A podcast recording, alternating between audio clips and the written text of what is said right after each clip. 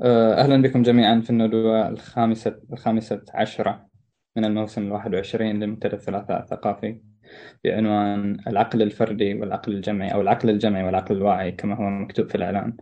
آه، هذه الندوة الثانية المحلية في منتدى الثلاثاء باعتبار أن المنتدى آه، استغل آه، خاصية زوم واستغل البث المباشر آه، من أجل استضافة الكثير من الشخصيات الذين لا يتواجدون في المنطقة بالضرورة أو في أو في المملكة بالضرورة. وهي ندوة محلية باعتبار أن الثلاثة الموجودون الموجودين آه، هم من القطيف في المقام الأول. غير أنهم ثلاثتهم موجودين أيضا في الولايات المتحدة الأمريكية. نعرف بالموجودين آه، مجتبى آل عمير كاتب ومهتم مهتم بالشأن الثقافي والديني والاجتماعي عموما. آه، رضا حواج آه، ماجستير وبكالوريوس علم نفس علي المسكين أيضا مهندس برمجيات في شركة إي باي وهم وهي في المقام الأول ندوة من المفترض أن تكون شبابية كما أراد لها المنظمين. ولذلك الاستفاضة في التعريف بالذات ستكون فيما بعد إن شاء الله من قبل الثلاثة المشاركين.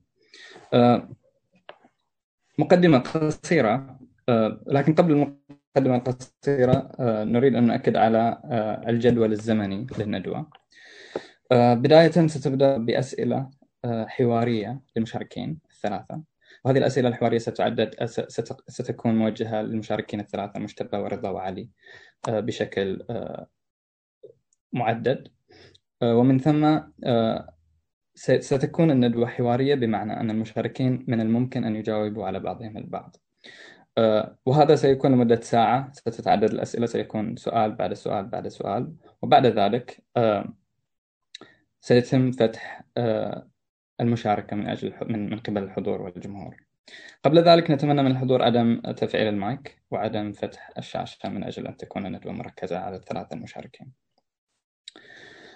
في ظل التغييرات الاقتصادية والاجتماعية الحالية التي تشهدها المملكة عموما وتشهدها ربما دول الخليج أيضا آه، وهي تغييرات اقتصادية آه، واجتماعية تذهب في اتجاهات ثقافية محددة. من الممكن أن نرى مثلا أن المجتمع بدأ يتجه في اتجاه حريات فردية في اتجاه تقليل من التزامات اجتماعية سابقة. هذا أيضا من الممكن أن نراه على مستوى الوضع الاجتماعي أو الاقتصادي المباشر. على سبيل المثال تعددت تعدد وجود المقاهي المفتوحة. آه، وزادت الأنشطة الاقتصادية عموما التي آه، تفتح المجال من أجل الفرد من أجل أن يكون بشكل عام موجود في المجتمع. هذا أيضا آه، يتلازم مع تجربة عريضة من الابتعاث من قبل يعني من تجربة الشباب في الابتعاث الشباب القطيفي والشباب السعودي عموما.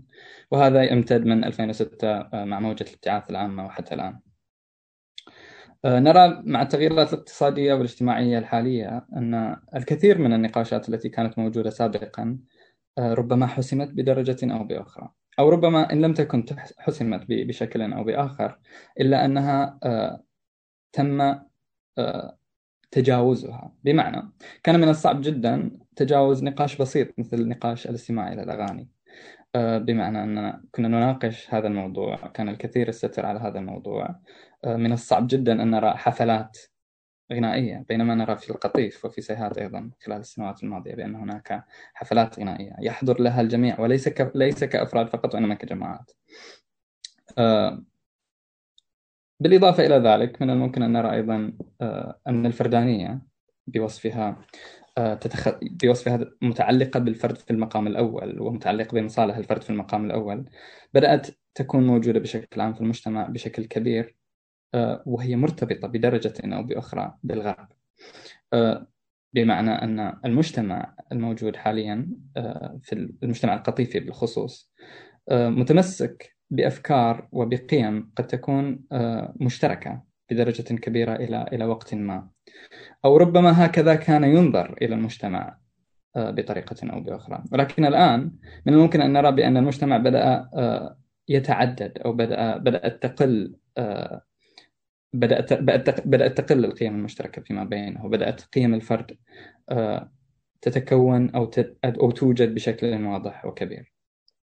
الخطاب الديني آه، أيضا له آه، أهمية جدا في هذا الموضوع بشكل كبير. إذ أنه يوصف بوصفه خطاب جماعاتي يحاول أن أن يبقي الهوية وخصوصا في المجتمع القطيفي يحاول أن يبقي الهوية المشتركة من قبل من قبل الموجودين. وفي الوقت نفسه يحاول الكثير من أصحاب الخطاب الديني بأن يؤكدوا على أيضا قيمة الفرد في الدين عموما. بما ما أعنيه بذلك بأنه من هناك الكثير من الرؤى التي تحاول أن تؤكد على أن للدين قيم فردية في المقام الأول كما أن لها قيم جماعية. في هذا أيضا سيكون الحديث ذو شجون آه، إذا سنحت الفرصة. وأخيرا أصبح الشباب جزء أساسي وفاعل في المشهد الثقافي والاجتماعي في مقابل الخطاب الديني. ربما ليس في مقابل الخطاب الديني في المقام الأول ولكن آه، عموما آه، أصبح وجود الشباب كبير ورئيسي وجزء من رؤية عامة في المجتمع وفي الدولة. ولهذا كانت هذه الندوة ندوة شبابية في المقام الأول بمعنى أن الموجودين هم شباب يحاولون أن يناقشوا قضايا المجتمع وقضايا القضايا الثقافية والاجتماعية الموجودة. وليس بالضرورة مثلا مثل مثل ما يمكننا أن نرى في الماضي بأن يكون موجود مثلا صاحب تخصص معين متخصص بشأن معين أو ربما رجل دين. أه، وهذا لا يعني أن أن وجود رجل دين هو شيء سلبي بالضرورة طبعا. نبدأ بالأسئلة عموما. آه، وهي من أجل التعريف بالمحاورين رضا وعلي ومجتبى. آه، نريد أن نبدأ بالتجربة الشخصية. آه، كيف يمكن لك أن تفهم ثنائية العقل الجمعي في مقابل العقل الفردي أو ربما بشكل أوضح من أجل أن تكون صياغة السؤال واضحة. ما هي تجربتك الشخصية مع العقل الجمعي والعقل الفردي؟ وكيف تصف علاقتك بالموضوع؟ وأيضا آه، لك الحرية في التعريف بذاتك بالطريقة التي تريد لها. نبدأ ربما مع علي باعتبار أنه الأيمن آه، في الشاشة بالنسبة لي آه، ومن ثم ننتقل إلى البقية. السلام عليكم ورحمة الله وبركاته. مشكورين على الاستضافة يعطيكم العافية. ما قصرتم؟ أهلا وسهلا. في البداية ودي إذا أخونا أنت قلت في القطيف أخونا رضا الحواز من الأحساء بغينا نعرف الموجودين. ثانيا بغيت إذا موجود عندكم تعريف بسيط للعقل الجمعي والعقل الفردي أو نخلي أخونا رضا الحواج يبدأ بما أنه متخصص أه هي كانت الفكرة هي كانت الفكرة بأن لكل آه، شخص من الموجودين أن يقدم تعريفه الخاص ولكن باعتبار أنه ليس تعريف آه، ثابت ولكن بما أن اقترحت هذا الاقتراح فهي فكرة جيدة أيضا إذا رضا يريد أن يبدأ بذلك يعني.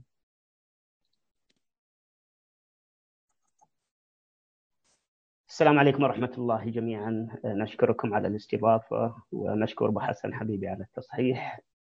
من منظور علم النفس لما نتكلم عن العقل الجمعي والعقل الفردي؟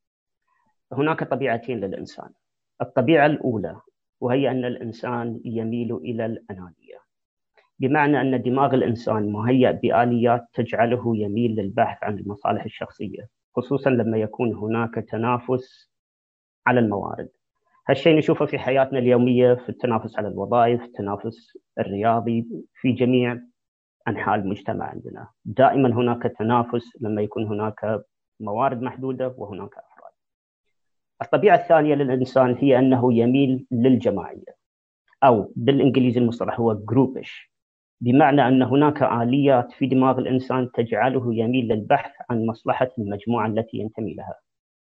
البشر عبارة عن كائنات اجتماعية ويعيشون في مجموعات وعندما يكون هناك هموم مشتركة مصالح مشتركة يبحثون لمصلحة عن مصلحة المجموعة نشوف هالشيء في التنافس أيضا في الرياضة بين الدول مثلا آه، في الشركات نحن مجموعة توحد بيننا مصالح مشتركة أو هناك هموم مشتركة أو مشاكل تهدد الجميع لازم نسعى ان إحنا نتعامل وياها كمجموعة.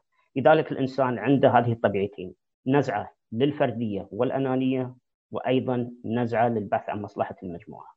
والسبب إن إحنا كائنات اجتماعية. فهذا تعريف بسيط. تمام. إذا أمكن أنك آه، تكمل في الموضوع نفسه باعتبار آه، تقديم آه، علاقتك أيضا بالموضوع كشخص خصوصا أنك لك تجربة أيضا في أمريكا باعتبار أن تقدم أمريكا المسألة المسألة الشخصية بدأت لما كنت صغير. دائما كنت ألاحظ إن لما أكون مع مجموعة راح يختلف تختلف تصرفاتي أو طريقة تفكيري اعتبارا على المجموعة على سبيل المثال لما أكون في المدرسة تصرفاتي راح تختلف لما أكون في البيت تصرفاتي تختلف لما أكون بروحي زين فكان هذا السؤال يتراود إلى ذهني ليش؟ هل أنا أرتكب شيء غلط؟ فلما انتقلت إلى أمريكا ودرست علم النفس عرفت أن هناك فرع هو علم النفس الاجتماعي social psychology يدرس الإنسان في المحيط الاجتماعي وتأثيرات المجتمع تأثيرات البيئة والناس اللي حوله على تصرفاته وطريقة تفكيره. فتخصصي بحكم تخصصي وتجارب سابقة آه، اتجهت أو صار عندي اهتمام بهذا الموضوع. نعم. آه، أما التجربة في الشخصية كوني آه، كنت جاي من المملكة العربية السعودية إلى أمريكا. جيت من مجتمع آه، يمتلك روابط اجتماعية قوية إلى مجتمع عنده نزعة إلى الفردية والقيم والحرية الشخصية أمر مطلوب في المجتمع الغربي. فحاولت إن أنا أجمع ما بين العالمين القيم والأخلاق الإيجابية اللي جيت فيها من السعودية مع اللي تربيت عليها طبعا مع القيم والأخلاق الإيجابية اللي موجودة في هذا المجتمع وكونت خليط مناسب لي شخصيا. جميل. جميل. آه شكرا لك. آه ننتقل ربما لعلي مرة أخرى. يعطيك العافية. بالنسبة لي مسألة سواء العقل الجمعي أو العقل الجمعي أو مفهوم الجماعة ومفهوم الفرد يختلف حسب البيئة هو نفس المفهوم ممكن تحدده زي ما قال رضا سواء رياضيا سواء ممكن أنت تكون مشترك مع شخص في نفس الشركة مختلف في الدين مثلا هنا أو في أي مكان ثاني. ف أول ما يعني يسمون الواحد جه في الموضوع أنا ما جه في بالي سواء من ملاحظة أو شوف كان من قراءات بحيث انه يجي لك مفهوم الجماعة مفهوم الفرد وإيش الفائده مثلا كان في واحد من الأسئلة وإيش رأي الدين بالنسبة إلى الجماعة والفرد؟ الملفت للنظر أن الدين هو دين والمفهوم هو مفهوم. يعني أنت مثلا عندك الدين إذا قلنا والله تقدر تاخذ تعريفات واجد للدين نفسه هل هو سبيل إلى الجنة؟ هل هو تنظيم إلى الحياة؟ هل هو تنظيم علاقة الفرد مع ربه؟ فتنظيم علاقة المجتمع مع بعض. فالمفاهيم كلها متداخلة بشكل كبير. ما تقدر تفصل مفهوم عن الآخر. تقول والله العقل الجمعي أفضل أو العقل الفردي أفضل. أو مثل ما جات مثلا آه، اسمح لي مو قصدي أتصيد على الأخطاء. بس مثلا في العنوان جاء العقل الجمعي والعقل الواعي وفي العقل الواعي واللاواعي والفردي والجمعي. فبشكل أو بآخر تجي لامريكا مجتمع يميل بشكل كبير إلى الفردية بحيث أن الأسرة متقوقعة. يعني عندك الأسرة لما يتكلمون عن الأسرة هي الخلية الصغيرة الأم والأب والأخوان إذا وجدوا لما ينفصل الواحد علاقته تصير بالأولاد والزوجة أكثر من الأب والأم والأخوان بشكل عام يعني هذا اللي يصير. هل هذا الشيء إيجابي أو سلبي؟ في لي إيجابيات وفي لي سلبيات. أنا بالنسبة لي أكبر بحكم المعاناة اللي قاعد يعيشها المجتمع بشكل عام. يعني المجتمعات الغربية بشكل عام يمكن أنا تطرقت الآن إلى أكثر من نقطة في وقت قصير. لكن المجتمعات الغربية بشكل عام تعاني من الوحدة. مجتمعنا إن شاء الله ما ينجرف إلى الوحدة بشكل عام لأن تركيبته بشكل آه، عنده خصوصية مختلفة. فلما خلينا نقول جينا كمبتعثين هنا هل عشنا التجربة الفردية؟ بعض البشر عاشها لكن معظمنا على قولة آه، عندي واحد من أصحابي اسمه تروي يقول I've hardly seen a, a lonely Arabian. يقصد أنا تقريبا ما شفت عربي لحاله أو وحيد. بشكل عام كلكم في جماعات إحنا في البلد مثلا عندنا الديوانيات. جينا أمريكا ما استغنينا عن نظام الديوانيات. واحد من الشباب يفتح شقته تصير مفتوحة للجميع طول الوقت تقريبا سواء هو موجود هو غير موجود. وهذه الأشياء قد صرنا نلاحظها بعد ما جينا أمريكا. مثلا في البلد متعود سواء في بيت الأهل موجود الديوانية موجودة ديوانية فلان ديوانية فلان. لما جينا هنا مثلا إذا مو موجود هالشيء لحاله لازم نوجده. فيوجد متبرعين إلى ف في البداية هذه كانت التجربة الشخصية. وما عشنا أنا يعني سكنت مع أمريكان ثلاث سنوات. ما عشت التجربة الفردية لأن سواء كان عملنا سواء التطوعي في الحسينية التطوعي مع الشباب النقل الجلسات الكذا كلها كنا عايشين مجتمعنا في الخارج فيكون خليط غريب شوي. هذه التجربة بشكل عام. نقاط مهمة طبعا آه، وأنا يعني جربتها بشكل كبير باعتبار أنها سواء ديوانيات أو بشكل مختلف أيضا. آه، تنويه بسيط على موضوع العنوان. هو من الأساس كان من المفترض إنه يكون العقل الجمعي والعقل الفردي. في نوع من ال ال الانحياز في العقل الواعي. هذا شيء أكيد طبعا. بس التصحيح صار بشكل خاص عموما.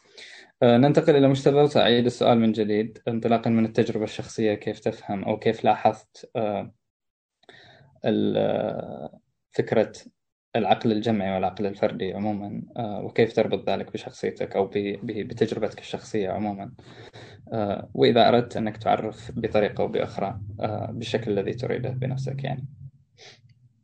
طيب. شكرا علي. وشكرا للضيوف الآخرين. استجابة للسؤال التعريف الشخصي بالموضوع. أظن أن المسألة مسألة الفرد والجماعة تبدأ دائما عند عند الفرد اللي يبدأ باختلاف معين مع الجماعة اللي ينتمي إليها والناس اللي آه، يعني يتواصل معاهم ويتداول معاهم. ولما نتكلم عن العقل الجمعي إحنا ما نتكلم عن آه، الشعور بالانتماء للجماعة أو الجلسة في الديوانيات. أو أي شيء من هذا القبيل. نتكلم نعم لا علاقة ولكن إحنا نتكلم عن عملية تكوين الأفكار وبناء المنظومات الفكرية اللي تتأثر أكيد بالجماعة اللي يتواصل معها الشخص و آه، دائما يعني في مجتمع مجتمع خلينا نقول منغلق على ذاته زي مجتمعنا. لما الشخص يطلع منه سواء خروج جغرافي مثل الأشخاص اللي يطلعوا يعني يسافروا إلى برا ويجلسوا لفترات طويلة وبالتالي يتعرفوا على أفكار مختلفة أو خروج آه، افتراضي مثل ما يحصل الآن عند الجميع بوسائل التواصل الاجتماعي والإنترنت بشكل عام. آه، يبدأ الشخص بالتعرف على أفكار غير اللي عرفها لمدة مثلا خلينا نقول 15 إلى 18 سنة اللي كان هو جالس في جماعة جغرافية صغيرة اولا ومتشابهة. آه، هنا يطلع عنده دائما شعور بأنه ممكن يكون عنده شخصية فكرية بمعنى أفكار مختلفة عن الوسط اللي آه، خرج منه. هنا يبدأ يتساءل عن آه، آه، وتطلع عنده دائما مسألة العقل الجمعي بمعنى أن الموجودين الآخرين الأفراد الآخرين الموجودين ضمن الجماعة هم يعني مسيرين بالمجتمع اللي حولهم وما يفكروا بشكل فردي. وأنا أفكر بشكل فردي لأن أنا خرجت من الجماعة يعني أحيانا بشكل صحيح واحيانا بشكل شوية يعني عن جهي و فيه نوع من الغرور وال يعني التعالي على على المجتمع. ولكن بشكل عام أي شخص يتعرض إلى أفكار مختلفة وهذا اللي حصل يعني عند كثير من جيلنا الجيل جيل التسعينات وما بعد اللي يعني وجد نفسه في احتكاك مع شريحة أكبر بكثير من الشريحة اللي هو يتحاور معاها. يعني تلاقي الشخص خصوصا اللي يعني شوية آه، عنده لغات أخرى وبل يعني آه، بشكل أساسي الإنجليزية يتعرض إلى أفكار آه، الأوساط اللي هو منتمي إليها خصوصا الأجيال السابقة يعني لما يتعامل مع عائلته الأشخاص الأكبر منه الأهل يعني الأب والأم يجد إنهم يعني في عالم غير متعرض لهذه الأفكار وبطبيعة الحال هو راح يتأثر مثل ما تأثر المجتمع الخاص راح يتأثر المجتمعات الأخرى. وهنا يحصل الصدام ما بين هذا العقل هذا الفرد وعقل المجتمع المنتمي إليه. أنا أظن يعني هذه تجربتي وأظن تطبق على تجارب كثير من الناس اللي مثلي. جميل. آه، طبعا انت ما أعطيت التجربة بشكل آه، شخصي مباشر بس ناخذها كإجابة جيدة عموما. ننتقل إلى السؤال اللي بعده إلا إذا كان في طبعا تعقيب من قبل الموجودين. الحين انفتح طبعا المجال من ممكن التعقيب على بعضكم البعض. فإذا كان في تعقيب من علي أو رضا فذلك طبعا ممكن يعني.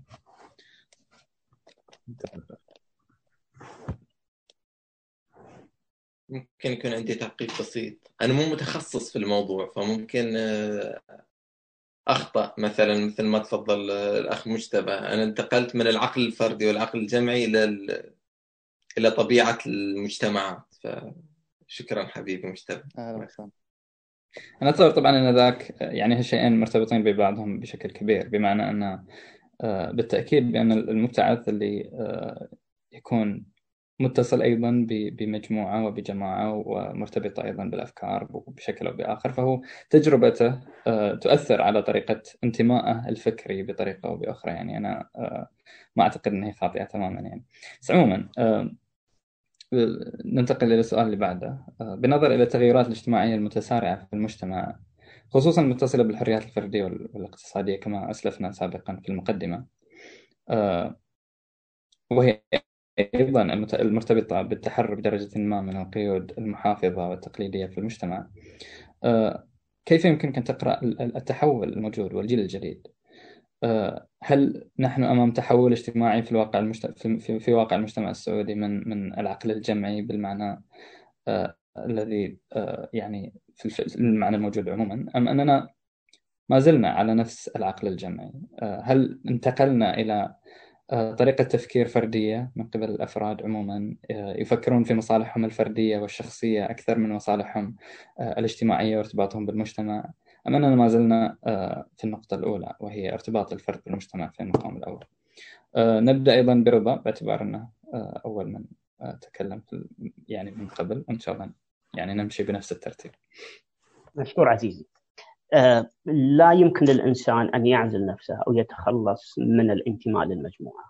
ولكن آه، يبدو لي أن التحول أو التركيز صار من التركيز على المجتمع المحافظ الذي كان الفرد ينتمي له سواء قبل الابتعاث أو حصول تجارب جديدة إلى مجموعات أخرى تناسب اهتمامات هذا الفرد.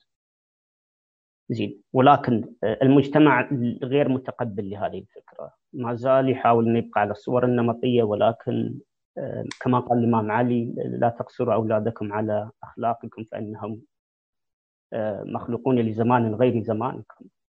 فهذا نقطة. النقطة الأخرى مرحلة الشباب هي امتداد لما حدث قبلها. وعلشان نحلل الموضوع لازم ننظر لطريقة التربية. وهناك مجموعة من الأسئلة المهمة اللي دائما أفكر فيها لما أنظر إلى الفرد أو الشباب اليوم. كيف تميت تربية هذا الفرد؟ آه، من المشاكل اللي موجودة في العالم الغربي آه، في التربية. بدأت بمصطلح ما يسمى بال helicopter parenting، تربية الهليكوبتر صاروا الآباء والأمهات في تصورهم إنه لازم يكونون آه، يحمون الأبناء لازم يشترون مثل هليكوبتر 24 7 24 ساعة يراقبون الأبناء. تطور هذا الأمر إلى ما يسمى بتربية الجرافة bulldozer parenting وتعني إن الأبوين صار عندهم آه، تصور إن هدفهم في الحياة إنه يصيرون مثل البولدوزر مثل الجرافة لازم تزيل جميع العقبات عن طريق الأبناء. آه، هذا الشيء موجود في مجتمعنا ولما تاخذ أنت هذا الفرد آه، وتخليه تحاول تخليه أو تحاول تخليه يكون أفكار فردية هل هو مؤهل إنه يحل مشاكل الشخصية؟ هل هو يمتلك أدوات التحليل النقدي؟ هل قادر على إنه آه، يكون جزء من مجموعة؟ هذه أمور راح تحدد إذا كان التفكير الجمعي أو التفكير الفردي مناسب لهذا الفرد أم لا. ولكن عودتي للنقطة الأولى لا يمكن التخلص من التفكير الجمعي. الإنسان بطبيعته يحتاج الانتماء إلى مجموعة. قد لا تكون المجموعة النمطية اللي موجودة عندنا في المجتمع قد تكون مجموعة مبتعثين أشخاص عندهم اهتمامات بزنس أشخاص مروا بتجارب مشابهة. هي نفس المجموعة يعني ارتباط بمجموعة ولكن ليست المجموعة المألوفة عندنا في المجتمع. وأحدد المجتمع المحافظ. نعم شكرا جزيلا. آه، إجابة وافية طبعا. آه، ننتقل إلى الأستاذ علي نعيد السؤال. باعتبار أن المجتمع يمر في تغييرات اجتماعية وثقافية كبيرة الآن كيف تنظر إلى التغير الواقع في الجيل الجديد عموما؟ طبعا لك الحرية أيضا في التعليق على رضا إذا إذا أردت يعني. ومن ثم الإجابة على السؤال يعني. باختصار شديد كل مجتمع جيل الشباب متغير. يعني عندك من عمر 12 إلى 27 جيل متمرد. العمر بحد ذاته هو متمرد. يعني أنت لما تقول هل الجيل الجديد متمرد كل جيل جديد متمرد يعني بشكل أو بآخر. لكن قد يكون جيلنا وجيل آبائنا بشكل مرينا بمرحلة غريبة شوي. يعني التطور صار سريع بالنسبة للاوضاع العادية. مثلا أنا أتكلم عن جيل الآباء اللي كان شباب نهاية السبعينات بداية الثمانينات.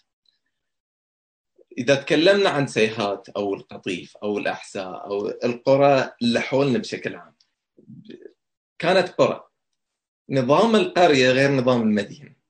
نظام القرية لعاداته لتقاليده. أنت تعرف الجيران كلهم الجيران كلهم يعرفونك الجيران كلهم يربون معك.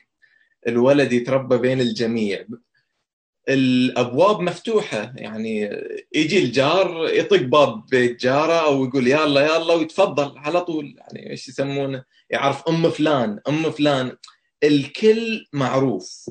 فلما جيل الآباء يتكلم واجد منهم يصير عندهم لبس بحيث إنه يقول لك الأول القيم مختلفة. سابقا القيم مختلفة. أنا طبعا قاعد أتكلم عن تغيير المجتمع. ف القيم ما خلينا نقول اختلفت بشكل كبير لكن النظام المدني يختلف عن النظام نظام القرية. النظام المديني مو كل واحد يعرف جاره. المدينة كبيرة مستحيل إنك تعرف الكل الموجودين فيها. طبيعتك بما أنك ما تعرف اللي حولك تتصرف بشكل مختلف. إضافة إلى أن طريقة البناء في البلد تغيرت يعني الأول إذا الواحد شاف الديره اللي موجودة سواء المدن القرى القديمة أو الديره في سيهات أو القرى الموجودة الآن اللي ما تغيرت لا زالت تحت إيش يسمونه ارتباطها غير ببعض. يعني لما تروح القرى يعرفون جيرانهم يعرفون كذا. اطلع البناء مختلف سورك عالي أي واحد يجي البيت لازم يضرب الباب لازم ينتظر. لا هذه طبعا غير أن المسافات تباعدت فما يصير في تواصل بنفس القدر. أنت إذا بتروح لازم سيارة لازم كذا. أذكر واحد من الشباب من الجارودية كان يتكلم ويانا. يقول سابقا يعني وهو صغير كان المعيار بأن الأراضي أرض قريبة أو أرض بعيدة عن البلد. يقول أرض أقدر أمشي لكل الجيران أو أرض ما أقدر أمشي لكل الجيران. طبعا مشي. فلما تأخذ كل هذه التغيرات يقول لك الجيل اختلف. والجيل طبعا بطبيعة الحال إذا شلت جيل من قرية وحطيته في مدينة نظام المدينة مختلف. إحنا ما حطونا في نظام في مدينة. ولا ظلينا في قرية إحنا بين البين. بحيث أن عندنا الارتباط مال خلينا نقول أسميه نقاط التواصل الاجتماعي. الأعراس الفواتح هذه دعوة عامة بحيث أن الكل يحس أهل. وعادة أي واحد خصوصا يتغرب ويقعد سنة سنتين ثلاث لما يرجع يحس بالشيء بأن ذي المكان ألتقي في الكل فيه. فهذا مكان مهم اجتماعيا. غير سالفة التمرد اللي من عمر 12 إلى 27 كل جيل يصير عنده تمرد. السؤال اللي سألته يعني الجوهر اللي موجود هل الجيل اللي موجود الآن ميال إلى الفردانية أكثر؟ بحيث أنه يهتم بمصلحته.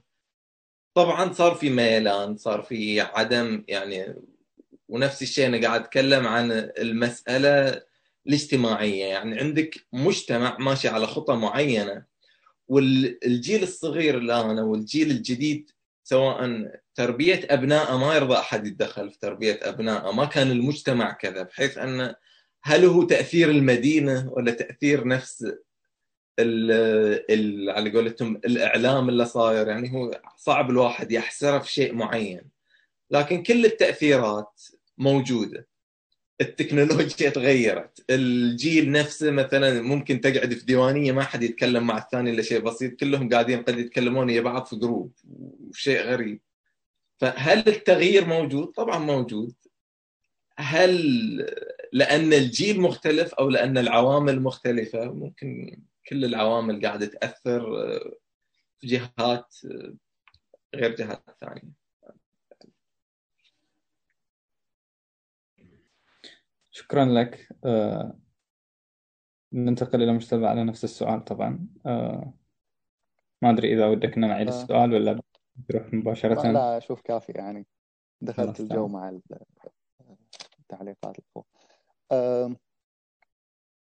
أبدأ من النقطة اللي ذكرها علي و يعني أوسع عليها وبقول وجهة نظري. آه، النتيجة اللي أبغى أوصل لها إنه آه، التفكير يعني هو دائما فردي. ما في يعني لا يوجد تفكير جمعي. يعني نحتاج نعدل في المفاهيم آه، شوية. أول موضوع هو كيفية تشكل الأفكار أو الثقافة. كيف الفرد يكون افكاره وثقافته وقيمه اللي على اساسها يتصرف ويبني حياته. آه، هي من خلال المعطيات اللي يعني تصب في ذهنه. في وهذا الآن آه، اللي أبغى أتكلم عن فروقات اللي آه، تكلم علي بين مجتمع القرية ومجتمع المدينة بين المجتمعات السابقة ومجتمعات اللي في يعني في هذا العصر.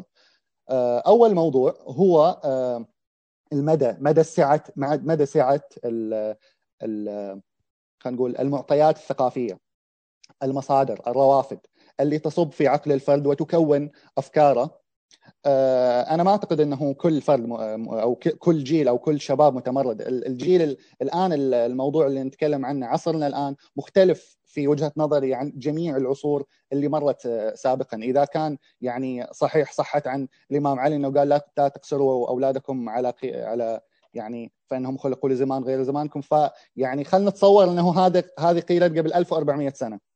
وإحنا نتصور إنه قبل 20 سنة في مجتمعنا ما كان ممكن إن إحنا نجمع على زوم واساسا ما كان عنده إنترنت يعني في مجتمعنا الصغير يعني. آه فيعني خلينا نتخيل إنه كيف قبل 400 سنة تقال هذه الكلمة. إذا ما كان قالها الإمام علي ففي أحد قالها ثاني يعني في أحد ألفها ونسبها الإمام علي. المهم كانت متصورة قبل 1400 سنة. فكيف إحنا ممكن نتصورها الآن؟ آه خلينا نبدأ باللي قاله علي. علي قال الفرق بين مجتمع القرية ومجتمع المدينة. أنا في رأيي إحنا انتقلنا الآن. لا مجتمع القرية ولا مجتمع المدينة، إحنا الآن نتكلم عن مجتمع الشبكة، إحنا نتكلم الآن إحنا متجمعين في الشبكة، الناس اللي اللي آه، نعرفهم نتعرف عليهم في كثير من الأحيان آه، يعني ما تعرفنا عليهم في المدرسة ما تعرفنا عليهم في النادي آه، اللي موجود في في الديرة. أحيانا نكون تعرفنا عليهم في الجامعة اللي موجودة في يعني في المحيط الجغرافي القريب. لكن في كثير من الأحيان نكون تعرفنا عليهم ب يعني عبر الانترنت وعبر آه، يعني القضايا المشتركة مثل ما ذكر آه، آه، أتوقع رضا من قبل. فالناس اللي اثروا علينا الناس اللي اثروا على الفرد الآن في شخص مثلا موجود في القطيف أو في سيهات أو في الجارودية أو ايا كان يأثر عليه شخص جالس في الرياض ويأثر عليه شخص جالس في جدة ويأثر عليه شخص جالس في مصر ويأثر عليه شخص جالس في أمريكا. هذا كان موجود قبل 30 سنة بس كانت نسبته إيش قد؟ كان الشخص أغلب تفاعلاته تكون مع الأشخاص القريبين من حوله في المسجد وفي الحسينية وفي في النادي وفي غيره، هذا قبل خلينا نقول 30 40 سنة كان 90% 80% من التفاعلات هي تكون في هذا في هذا الإطار. ممكن مثلا 20% تصير في إطار مثلا التلفزيون اللي هو محلي بقدر معين، الآن هذا الموضوع هذا هو اللي اختلف الآن في موضوع ونجي هنا لموضوع التفكير الجمعي والفردي. أنا زي ما قلت أنا لا أتفق على يعني مفهوم التفكير الجمعي يعني الجماعة لا تفكر آه، الجماعة ممكن تتحاور يعني تتناقش تتداول الأفكار لكنها لا تفكر. اللي يفكر هو الفرد. لكن في ثقافة جمعية يعني ثقافة يشترك فيها مجموعة كبيرة من الأفراد.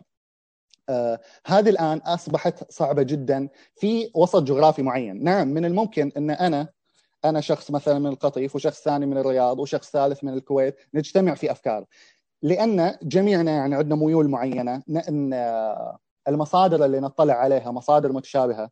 الآن الصعب هو أن يكون في وسط جغرافي معين وهذه هي المشكلة الآن اللي صايرة بين الفرد في وسط جماعة جغرافية.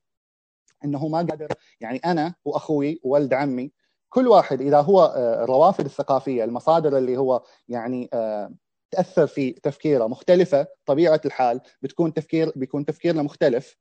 وبالتالي آه، التجانس يكون قليل. في جماعة أقرب في أشخاص أفراد أقرب إلى المصادر الثقافية التقليدية القريبة جغرافيا يعني تفكيره 50% 60% من الحسينية اللي جنب بيتهم. هذا أكيد راح يكون قريب من الشخص اللي برضو آه، يروح للحسينية اللي جنب بيتهم. لكن الأشخاص اللي آه، نسبة كبيرة من التاثير الثقافي جاية من مصادر بعيدة من الصعب إنه يكون. أيضا يتفق معاه شخص قريب جالس من جيرانهم أيضا مع نفس المصادر البعيدة. ولذلك يحصل هذا الفرق ما بين تفكيره الشخصي هذا العقل اللي نسميه العقل الفردي والعقل الجمعي اللي هو يعني آه، آه، ما يتفق معه في كثير من الأشياء لأن التأثيرات الفكرية جاية من آه، مصادر مختلفة. هذا اللي بقوله في هذه النقطة بس. عندي س... عندي تعقيب أو سؤال ربما في الموضوع نفسه. هل من الممكن أن إحنا نتفق بأن وجود الإنسان في جغرافيا معينة يؤدي أيضا بطريقة أو بأخرى إلى الوصول إلى نفس المصادر المرتبطة أيضا بالشبكة اللي بتوصلك للرياض بتوصلك لأمريكا بتوصلك لأماكن مختلفة. بمعنى أن أنا في المقام الأول لما أستخدم الشبكة بستخدم الشبكة عشان أنا أتواصل مع الناس اللي موجودين حواليني في المجتمع نفسه مرتبطين بهموم مادية ربما في المقام الأول. لما أقول مادية بمعنى مرتبطين بهموم آه الكهرب مرتبطين بهموم المطار ولا يعني ايا يكن هم مباشر تعيش تعيش فيه. مثلا لو كنت في الجامعة وكنت في الشغل فهو هم آه، الجامعة اللي أنت تشتغل اللي تدرس فيها أو هم الشغل اللي أنت تشتغل فيه. فهل من الممكن إن نتصور إن الإنسان تجاوز حتى هذه الهموم المشتركة المرتبطة بالجغرافيا؟ يعني قد يكون هناك حجة معينة بأن حتى الشبكة هي مجرد وسيلة للتواصل مع الموجودين في, في الإطار الجغرافي الواحد والتأثيرات الموجودة من الخارج هي بسيطة آه، بدرجة أو بأخرى. كيف تقدر تقول كيف تقدر أنك يعني تعقب على هذا الكلام؟ هذا السؤال لي؟ إي لك أنت. إيه هذا ممكن لكن أنا ما أعتقد إنه واقعي. يعني أنا ما أعتقد إن إحنا الآن منطلقين من مشاكل مادية يعني متعلقة بالكهرباء أو بال بالشوارع وسفلتتها وكذا. يعني أعتقد إنه يعني آه، في كثير من الأحيان خصوصا إذا إحنا نتكلم عن النقاشات والتداولات الفكرية اللي تأثر على صناعة القيم ويعني بلورتها آه، لا ما أعتقد إنها متأثرة بشكل كبير بال بال يعني الواقع المادي بالمعنى المذكور هذا. نعم متأثرة بأشياء أخرى متعلقة مثلا بالواقع السياسي متعلقة بال, بال يعني مثلا آه، مدى توزيع السلطة في المجتمع إلى آخره متأثرة بهذه المواضيع، لكن آه هذه مواضيع اظن انها أكثر عمومية من آه الكهرباء وسفلة الشوارع يعني لا ما أعتقد. جميل. أي تعقيبات من علي أو رضا قبل الانتقال للسؤال القادم؟ عندي أكثر من تعقيب على الكلام. ممتاز. في آه، من ضمنها أن ما في شيء اسمه تفكير جمعي يعني أنا أعترض اعتراض كامل آه، لكن يطول الحديث الآن. لكن هل الفرد الشاب بشكل عام متمرد أو لا؟ هو يعني خلينا نقول الدراسات شبعت وهي تقول أن الشاب متمرد سواء يبغى يثبت شخصيته سواء يبغى يطلع من الإطار اللي هو موجود فيه. وبرجع نفس الشيء مثلا الآن جيلنا أو جيل آبائنا. جيل آبائنا كان في آه، بعثيين كان في شيوعيين كان في كان في واجد وكلهم موجودين في المنطقة. المنطقة تفكيرها الجمعي بشكل عام محافظ. ففي تفكير جمعي في عادات تقاليد إذا طلعت عنها الكل يلومك. وهذا من باب اللي يكون الحضارة نفسها سواء الكالتشر العادات التقاليد. كل هذه تكون لك تفكير جمعي وانبنى على مدى سواء بتقول مئات آلاف السنوات بحيث أنه يكون لك الخليط اللي موجود الآن. هذا الخليط في تجربة كبيرة قد ما يتفق الفرد معها في وقتها. يكون له تفكير فردي خاص.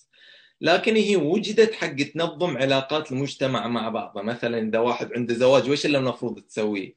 هذا مو أنا والله تفكيري الفردي أنا والله فلان تزوج المفروض أسوي له كذا لأنه يختلف من مجتمع إلى آخر. كل مجتمع لتصور آخر تفكير جمعي آخر في كيف المفروض يتعامل مع الزواج يتعامل مع الفاتحة مثلا يتعامل مع أي حدث. مثلا قد مجتمع إذا صار حدث معين تقوم مظاهرات مجتمع ثاني آخر بالكامل ضد هذه الفكرة مجتمع ثالث بالكامل يشوف نفسه إنه محافظ. فيمشي في طريق معين وأي واحد يطلع عن هذا يكون عنده تفكير آه، ضد التفكير الجمعي مال المجتمع. أنت مو قاعد تحافظ. وهذا اللي يكون الهوية. الهوية هي عبارة عن يعني مأخوذة من التفكير الجمعي يعني هي أكثر من كذا مو بس التفكير الجمعي حتى مكانك الجغرافي يأثر على الهوية. وغير أن التواصل الآن عن طريق النت ما يغني عن التواصل الفردي يوميا اللي أنت تعيشه سواء الجو اللي أنت تعيشه سواء الأشخاص اللي تواجههم سواء النقاشات اللي تواجهها حولك. كل هذه آه، يأثر فيها المحيط الجغرافي مهما كنت متعلق بالإنترنت. إلا إذا أنت عازل روحك عن المحيط وتتكلم فقط عن طريق الإنترنت وتتواصل مع ناس ثانيين هذا بيكون عندك أنت مشكلة شخصية أخرى أن أنت عازل نفسك. هذه مو هذه مو أنه والله فصلت التأثير الجغرافي. لا أنت حطيت تأثير ثاني وهو تأثير العزلة. فهذه بشكل عام آه، كان تعليقي لأن حتى ممكن يكون تأثير التفكير جمعي محجم زي تفكير الجمعي مال الشركات. كل شركة لها تفكير جمعي معين بحيث أن إحنا كلنا كموظفين لنا هدف معين لنا قيمة معينة. وعادة القيادة تصر يعني أنا الآن كم شركة؟ اتش بي انتل نايكي كل واحدة لها طابع معين. مثلا نايكي عندها كاجوال عندها أريحية سواء في اللبس سواء في التعامل مع الناس سواء في الناس اللي يوظفونهم. غير شركة مثل اتش بي عندها توجه لكن توجهها مختلف بشكل أو بآخر. وعندها توجه إلى هم كلهم شركات تقنية إلا نايكي.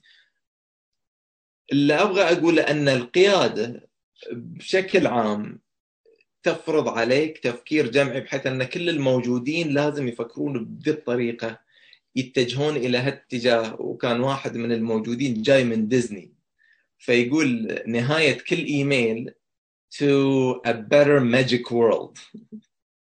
بحيث أن عالم ساحر أو كذا. ف يعني هذا كان التعليق عندي. تعليق آه. مرتبط بالنقطة اللي ذكرها أبو حسن. آه، هناك تفكير للمجموعة. آه، أنصح الإخوان الحضور كتاب ممتع جدا اسمه The Paradox of Choice وتحديدا الفصل الخامس. من خلال التفكير الجمعي نستطيع أن نحدد أخلاقيات المجموعة. ومن خلال التفكير الجمعي عندنا القدرة إحنا نحاسب من يخطئ. الفرد يميل إلى الفرداني إنه يكون أوكي أنا حر طليق. ولكن عندما لا يكون هناك تفكير فردي لا يمكن أن نحاسب الشخص المسيء. فهناك تفكير جمعي ظاهرة تدرس آه، في علم النفس هناك ظاهرة تسمى بال groupthink. تجربة آه، ممتعة جدا موجودة في اليوتيوب أيضا بالعربي سولومون آش conformity نظرية الامتثال للمجموعة. فهناك تفكير للمجموعة فهذا بس تصحيح بسيط. مجتبى لو أنك آه، بدك تعقب على هذا الموضوع باعتبار أنك أنت اللي نفيت وجود التفكير الجمعي آه، بخصوص اللي قاله رضا. آه هذا عن تفكير الفرد في وسط الجماعة.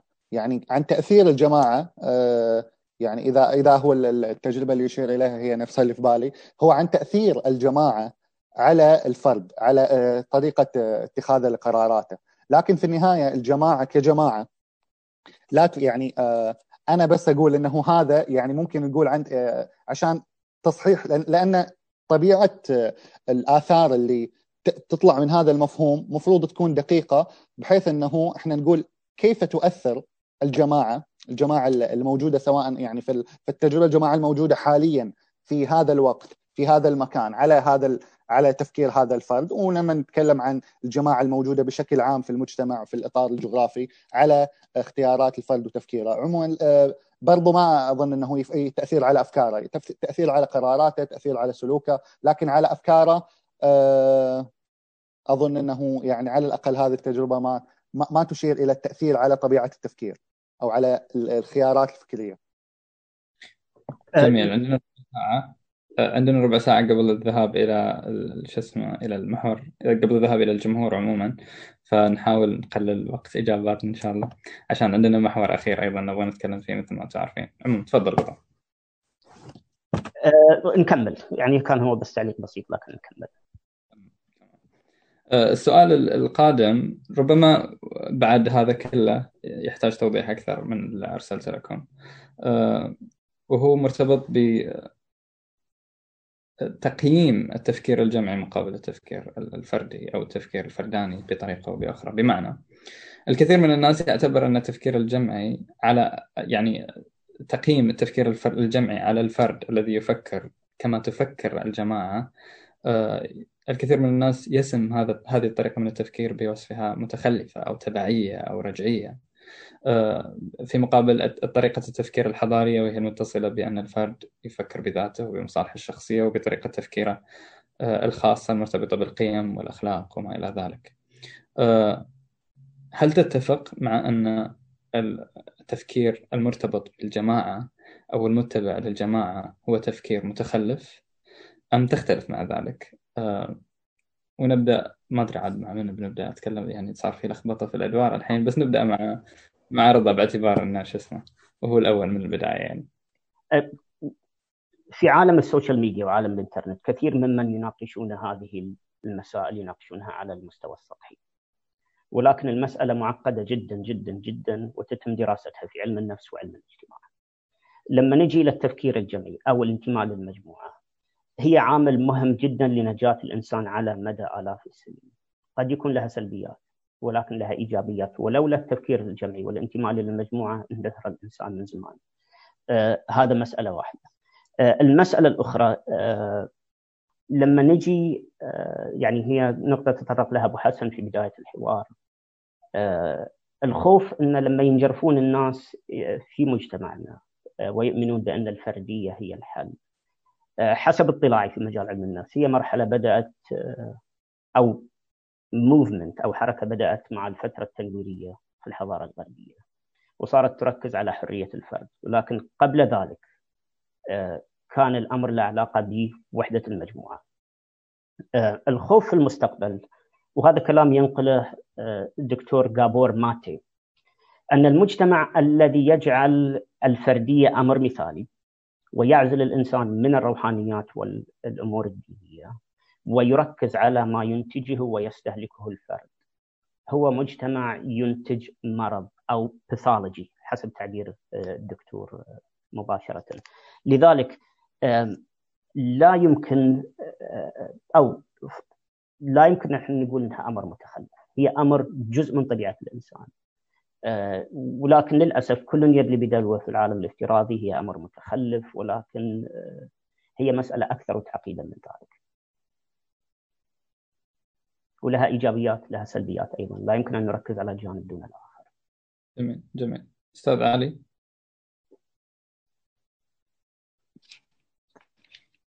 موضوع أنا احبه واجد. اتطرق له رجل عليه اختلاف كثير لكن تعجبني طريقة طرحه في هذه المواضيع اسمه جوردن بيترسون دكتور جوردن بيترسون. فمن ضمن الأشياء يتكلم عن أن الحياة صعبة جدا. يعني أنت في النهاية يقول الحياة في البداية أنت بتنولد بتنولد ضعيف تحتاج أحد يهتم فيك ويستثمر فيك لمدة طويلة. يقول يعني قد يكون من الحيوانات تحتاج أكثر شيء تستثمر في الإنسان حق تطلع منه شيء. ف it's long term investment استثمار على المدى الطويل أو البعيد. ف لما يتكلم عن صعوبة الحياة يقول أنت الآن بتجي وبتشوف القيم اللي موجودة حواليك بتشوف المجتمع وش يسوي بتشوف كذا. بتقول لا أنا والله ما اقتنعت. وبتمشي على تجربتك إلى مدة معينة. يقول أنا أنصح بشكل أو بآخر أنت صعوبة الحياة أنت ما بتقدر تختزلها بتجربتك. تجربتك محدودة وكل ما بتجي بتكتشف أشياء. وقد هذه يكون فات الأوان لأن أنت عندك عمر محدود ينتهي.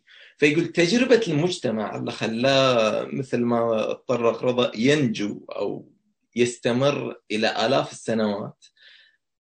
بسبب التفكير الجمعي يقول لا تسوي شيء واحد ثاني قبلك سواه وما تستشيره أو ما تأخذ العبرة منه. أو يقول الحياة صعبة أنك تقعد تفكر في كل شيء بنفسك.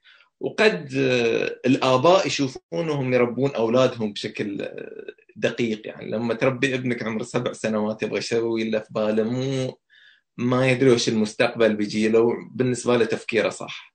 يوصل المراهق عمر معين بالنسبة له تفكيره صح في الأمر الفلاني. وتستمر تستمر في بيت شعر جميل أو يسمونه قصيدة جميلة عن المراحل العمرية.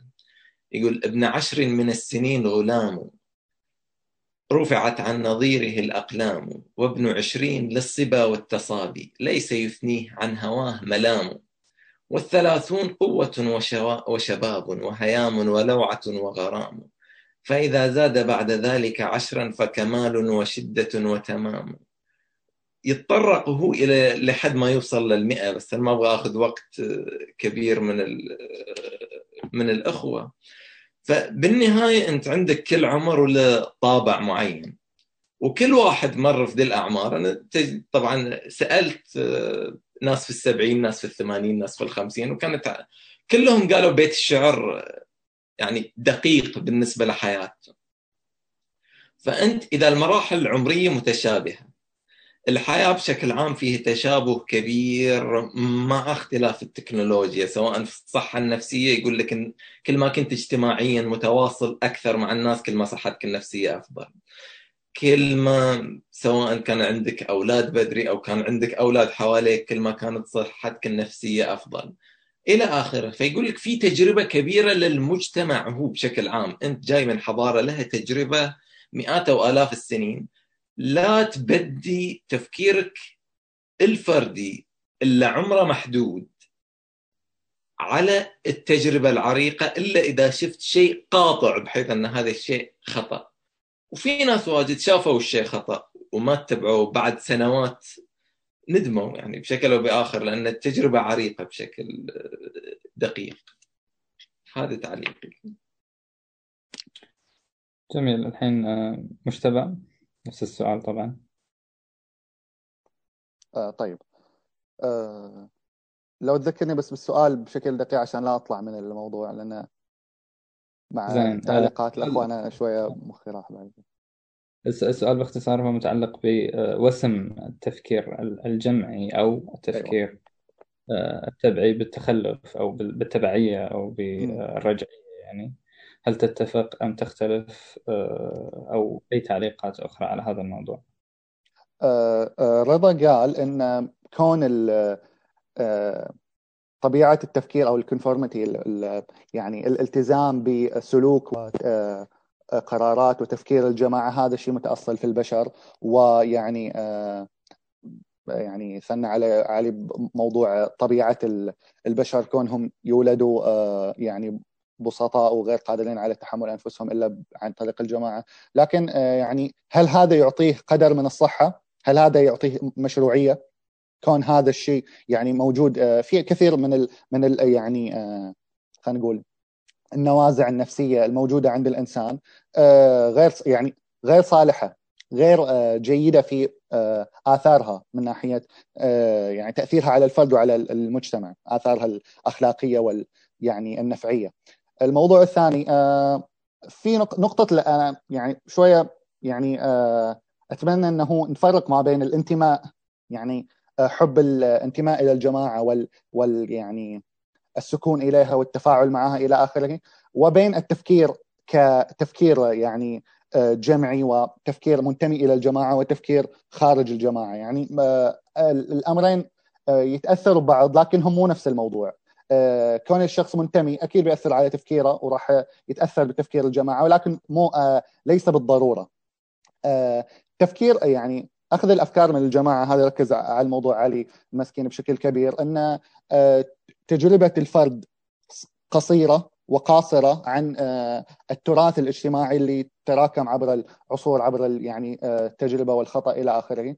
لكن يعني برضو أنا أقول لازم نركز على موضوع الاختلاف الزمن هذا. يعني التجربة اللي مرت عليك عبر خلينا نقول عشرة آلاف سنة آه، لما تجي لمجتمع تغير بشكل كبير مثل تسارع المجتمع اللي يتغير الآن تظل غير صالحة لأن المجتمع ثقافته بطيئة التغير والمجتمع سريع التغير. هنا اللي ممكن يجاري سرعة التغير والظروف الاجتماعية هو الفرد. المجتمع أبطأ من الفرد في آه، استيعاب الأمور الجديدة. لازم يعني يطب في أخطاء أخرى ويعني يتمشكل لين يعني يعرف يعرف أنه يعني الثقافة القديمة العادات القديمة السلوكيات القديمة لا تناسب الواقع الاجتماعي الجديد. آه، لكن طبعا يعني بالنسبة للفرد يعني اللي محب للسلامة ما يحب يغامر يعني بالنسبة أكيد بالنسبة إلى أفضل لأن إذا آه، إذا كانت هذه السلوكيات والأفكار خاطئة فهو خاطئ مثل مثل غيره يعني ما راح يكون عليه ذنب خاص. بينما إذا كانت يعني صحيحة فهو مع الجماعة يعني يكون آه، يعني ما خسر حاجة أخرى. وممكن يعني كثير من الناس يشوفها نوع من التواضع إنه بما أن هذه التجربة وهذا جميع يعني في في في طريقة تفكير كثير من الناس إنه معقولة كل كل اللي حولي هذول يعني عندهم يعني خلينا نقول أفكار خاطئة عندهم سلوكيات خاطئة. معقولة بس أنا اللي عرفت يعني آه خلينا نقول وين المشكلة الموجودة. هذا يعني أحيانا يكون آه، صحيح واحيانا يكون خاطئ لأن جميع اللي حولك فقط هم اللي عندهم هذه الأفكار. جميع الناس اللي آه، مو حولك في مجتمعات أخرى. هذا اللي زي ما قلت أنا من البداية جالس يتغير مع المجتمع الشبكي وأنا أشوف إنه يعني هذه نقطة آه، جدا مهمة في في نقاش مثل هذا الموضوع. لأن الآن الجماعة تغيرت. من جماعة زي ما قلت من الجماعة الجغرافية إلى الجماعات الشبكية الموجودة آه، بشكل مستقل عن الجماعة. وين كان الجغرافيا تأثر؟ أنا أتفق مع علي يعني عن كون عن المفروض عن كون الجغرافيا تأثر لكن بقدر محدود. يعني يتضاءل مع الوقت. كل ما يصير بالوسط الجغرافي يؤثر أقل وأقل. بس هذا اللي عندي بخصوص هذه النقطة يعني. دقيقة واحدة للتعقيب عشان إذا يمدينا إن إحنا نروح للموضوع اللي بعده وبعدين ندخل على الجمهور. قبل لا تعلق بباء آه، على الساعة ثمان ممكن ثمان وخمس على حسب يعني إن شاء الله ما نطول. آه، بيصير في فتح مجال للمداخلات آه، تقريبا ثلاث إلى أربع مداخلات من قبل كل شخص عبر رفع الأيدي في خاصية زوم عموما. ومن ثم بيصير في تعليمات أكثر بعدين يعني. بس عموما تفضل رضا. تعليقين التعليق الأول نحن لم نناقش أخلاقية الموضوع هل هو صح أو غلط. يعني من منظور علم النفس أو علم الاجتماع ننظر للموضوع نحلل ما يحدث سواء كان صح أخلاقيا أو لا ما ندري. آه، فيه آه، أحد فروع علم النفس psychology across cultures psychology علم النفس في أكثر من ثقافة وأكثر من حضارة يحللون ما يحدث يحاولون يفهمون. آه، ولذلك لم نناقش إذا كانت المسألة صح أو غلط. المسألة الثانية قد يكون الفرد يتطور بسرعة أكثر من المجتمع ولكن من يحدث التغيير ليس الفرد. وهذا مصطلح تعلمته من أحد دكاترة آه، العلوم السياسية هم ال effective population. عندك مجموعة ولكن داخل هذه المجموعة لازم تكون هناك مجموعة فاعلة تؤدي دور كبير يغير من المجموعة. عدد سكان الصين مليار ونص تقريبا ليس المليار ونص هم المجموعة الفاعلة. ولكن هي مجموعة بسيطة جدا قادرة على تحريك المليار ونص. فهذا التعليق اللي عندي. علي آه، هل عندك تعقيب ولا نروح للموضوع اللي بعده؟ ما عندنا وقت. نروح اللي بعده ما عندنا وقت. أكيد. خلاص تمام. زين الموضوع الأخير طبعا شائك آه، وهو مرتبط بالدين. آه، وإن شاء الله عاد ما نطول فيه بس يعني هو يستحق وقت طويل بس نسوي اللي نقدر عليه عموما. الدين في مجتمعاتنا هل هل يقف مع تفكير جمعي مع المجتمع؟ بالصورة آه، الموجودة الواقعة آه، غير المتغيرة مثلا أو الثابتة أو المحافظة أم هو يقف أيضا مع الفرد. أين يقف الخطاب الديني؟ إذا لم نقل الدين الخطاب الديني رجال الدين في المجتمع الخطاب مثلا في محرم عندنا في المجتمع. أين يقف في هذه المسألة؟ وكيف ينظر لها؟ نبدأ مع رضا مجددا. طبعا باعتبار أنه خلاص هذا الترتيب يعني. تفضل. ميوت. انت ميوت فما نسمعك يعني. حاب أخذ رأي الأستاذين. خلاص تمام. أستاذ علي؟ آه. أين يقف الدين؟ الدين هو موجود ما يقف. زي كأن أنا بالنسبة لي لما تقول أين يقف الخطاب الديني قد يكون آه، بشكل أوضح لأن الدين هو كان تقول أين تقف الأخلاق في ضمن التغير مع أن الدين يشمل جوانب كثيرة في الحياة. أكيد لذلك أنا طبعا آه، إيه. أكدت على الخطاب الديني بعدين رجل دين بعدين كذا فيعني تفضل. الخطاب الديني متشعب بشكل كبير. يعني أنا بالنسبة لي كثير من المجتمع يعطون أكثر من خلينا نقول يحملون الخطاب الديني أكثر من ما يتحمل. ونرجع شوي لمن اللي يعطي الخطاب الديني. يعطي الخطاب الديني رجل دين. رجل دين قد يكون وهو صغير أو سواء بعد ما كبر. فكر بغى يتعلم دين. وعنده شغف بالشغلة. وراح وتعلم وكذا. في أي مكان إيش يسمونه ممكن يتعلم فيه. رجع البلد بعد ما تعلم هذه الفترة. حطوه عطوه حمل اجتماعي. حمل الخطابات حمل المسؤولية حمل التصدي لأمور اجتماعية سواء من العلاقات المشاكل مع الأبناء المشاكل الزوجية سواء الطلاقات سواء طبعا أنا قاعد أطلع من الموضوع شوي وبرجع له. فلما نجي الخطاب الديني بشكل عام. ما دام الخطاب الديني هو متفرع بشكل كبير بحيث أن أتوقع واجد من اللي موجودين أو قد يكون مجموعة من الخطاب الديني الملزمين بالخطاب الديني أشخاص يهمهم الوعظ. هو تعلم وحاب يعلم سواء أحكام شرعية سواء كذا. وقسم آخر لا والله هو ملا صوته جميل وحافظ التراث وقاعد يردد ويجيب لك آه، وش يسمونه؟ مثلا أبيات جميلة يجيب لك وعظ يجيب لك قصص الواحد حب يسمعها مرة أو مرتين أو ثلاث. مو في صدد آه، مناقشة القصص اللي تقال على المنبر الآن نعم. لكن نفس ما تطرق رضا رجال الدين المؤثرين قلة ومعروفين.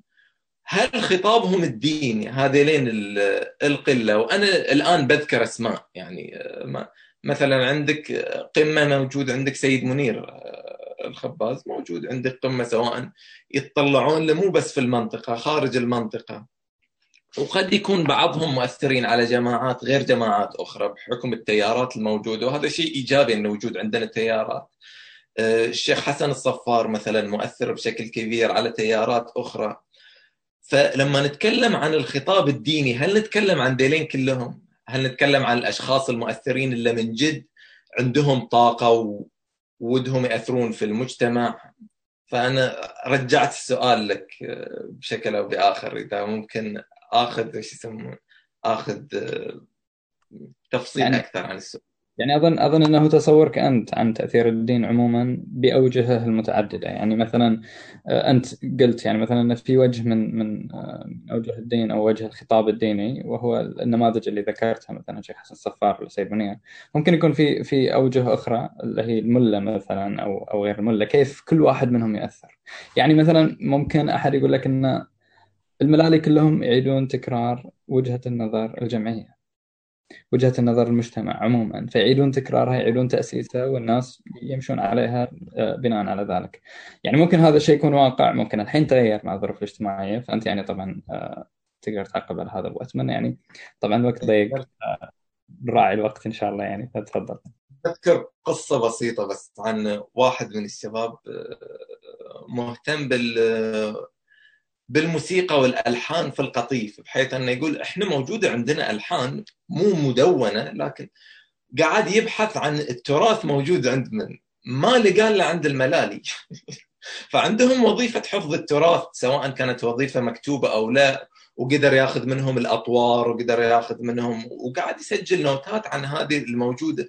فهل عندهم وظيفة قائمين بها سواء هم يدرون بهالوظيفة أو ما يدرون بها؟ موجودة لهم وظيفة الملالي وإحنا سواء تطربنا مع حساسيه الكثير لهذا الموضوع تطربنا اللي يطرح يسمونه أصوات الملالي. فأنا بالنسبة لي في أدوار واجد في ناس يحاولون يحافظون على أصالة الشيء أو يخلون المجتمع محافظ بشكل كبير. مثلا المرأة لازم تغطى بشكل كامل لا تتنقب لا تكون مثلا فقط محجبة عندهم وجهة نظر معينة. في السابق كان في كثير منهم كان يحجمون مثلا استخدام الناس إلى التلفزيون إلى آخره. قد يكون تطور الشيء بشكل كبير. في بعضهم يحفزون الناس إلى العمل. نبغى الناس يعملون. بعضهم والله متصدين إلى الشبهات اللي موجودة حول المذهب بحيث أن أي فرد عنده عنده اعتقادات معينة سواء مسيحي سواء مسلم يحتاج شخص يتصدى إلى هذه. فأعتقد أنهم مجموعة كبيرة وقامين بأعمال كثيرة مفيدة للمجتمع بشكل عام يعني. ما جاوبت أنا على السؤال لكن أخذت من الوقت واجد. مو مشكلة مو مشكلة. نروح نحاول عاد الحين يعني الوقت طبعا ضيق وفي مداخلات كثيرة. فمجتبى ورضا يعني لكم تعقيبات وبعدين إن شاء الله ندخل على على المداخلات يعني. رضا تعقيب, تعقيب بسيط بعدين نختم بالأستاذ مجتبى. نحن نحمل رجل الدين ما لا طاقة له. به زين. آه عنده طاقة محدودة عنده خبرة معينة محدودة تخصص معين ولكن تغير المجتمع أو تفكير المجموعة بسبب الأمور الطارئة الخارجية آه هذا خارج حدود تخصص رجل الدين أو شريحة من رجال الدين. الأمر يحتاج أن يكون رجل الدين جزء من منظومة متكاملة وليس هو الفرد الوحيد الذي يتصدى لما يحدث. مثل ما ذكر الأستاذ مجتبى تأثير الشبكة العنكبوتية على تفكير المجموعة وتفكير الأفراد. لذلك الدين عامل مهم جدا لتطور البشرية ونجاة البشرية على مدى آلاف السنين ولكن رجل الدين يجب أن يكون جزء من منظومة متكاملة وليس هو الشخص اللي إحنا آه، نحط عليه كل المسؤوليه. تصريح آه، مثير للاهتمام مشتبه. آه شخصيا شغل إن هذا الموضوع فيه نقاط كثيرة بس يعني سريع علشان لا نطول. آه برضو على مسألة مسألة الشبكة في الواقع واقع أنه الدين هو يمثل الثقافة القديمة يعني اللي كان في الثقافة دخل في الدين والدين أثر على الثقافة صار كأنما في آه، ثقافة قديمة يعني مرتبطة بشكل أو بآخر مع الدين. ودور رجال الدين بطبيعة الحال يعني ما ما المفروض تتوقع منهم شيء آخر إلا أنهم يحافظوا على المنظومة القديمة اللي هم ينتموا إليها ويعبروا عنها. آه، وهذا دورهم آه، سواء نتفق أو نختلف معاه لكن آه، يعني توقع شيء آخر منهم. نعم يعني الدين لم يكن في جميع لحظاته محافظة حتى يعني مثلا لو ننظر للإسلام هو بدأ كحركة تغييرية لكن لما خلاص يستقر في المجتمع يبدأ يصير هو الحركة المحافظة وتصير الحركات الأخرى هي الحركات اللي يعني مضادة إلى وأيضا يعني لما نطالع قبل مثلا 50 60 سنة لأن الثقافة في المجتمع ما كانت تتحمل حتى التغيير إنه الا إلا إنه يكون يعني بلباس ديني كان كان التغيير يصير بلباس ديني. لكن أنا أظن هذا الموضوع آه، تغير. وبخصوص ذكر علي إنه آه، لهم دور كبير في يعني آه، الدفاع عن منظومة التراث ورد الشبهات وغيره. أنا يعني هم يشوفوا هذا دورهم. لكن أنا أقول حتى في هذا الموضوع يعني يبغوا ينبغي ان يعيدوا النظر فيه المجتمع قديما. يعني قديما أتكلم قبل 10 20 سنة مو مو مرة قديم. كان في أشخاص لديهم رغبة في الانتماء للجماعة. طبعا نعرف إحنا نعرف في في يعني آه، تقسيم دور كايم لأدوار الدين في المجتمع. من ضمنها أحدها يعني الرئيسية هي الحفاظ على وحدة الجماعة والتعبير عن قيمهم إلى آخره. آه، قبل 20 سنة كان يمكن 80 90% من الناس لديهم رغبة إنهم يظلوا ضمن المجتمع. وإذا جتهم فكرة غريبة فكرة أي فكرة في العلم في في طبيعة النظام السياسي إلى آخره يحاولوا إنهم يوفقوا ما بينها وما بين الدين. الآن مع المجتمع الشبكي مع ال ال الأطفال والمراهقين والشباب اللي يتشكلوا عبر مجتمعات خارجية ما عاد أساسا عندهم رغبة كبيرة في رد هذه الشبهات، يعني رد الشبهات يعني منطقة إن في شخص يريد أن يعني يحل مشكلة فكرية معينة ما بين التراث اللي عنده وما بين فكرة جديدة. آه الآن هذه الرغبة انزالت. ف يعني إذا كان فيه ردود تعتبر آه مجرد ترقيع إلى إلى الحالة الثقافية أنا أظنها غير قابلة ضمن ال 10 20 سنه قدام إنها تشتغل. وأظن إنه يعني بيكون على رجال الدين إذا أرادوا ان لتراثهم أن يستمر انه يدخلوه ضمن الثقافة العالمية. ما يكون يحافظ يحافظ على خصوصية معينة. الخصوصية بتصير مشكلة شائكة بعد 10 و20 سنة. بس هذا عشان لا نطول شكرا لكم. طبعا عندي سؤال زيادة ما أدري سؤالين زيادة بس ما بنتطرق لهم باعتبار أنه خلاص انتهى الوقت. آه لكن إن شاء الله بيكون في نقاش حول المواضيع اللي ما قدرنا إن إحنا نتبحر فيها من خلال المداخلات اللي راح تكون موجودة. آه النظام كالتالي آه بنبدأ بالمداخلات آه مداخلات رافعي اليد.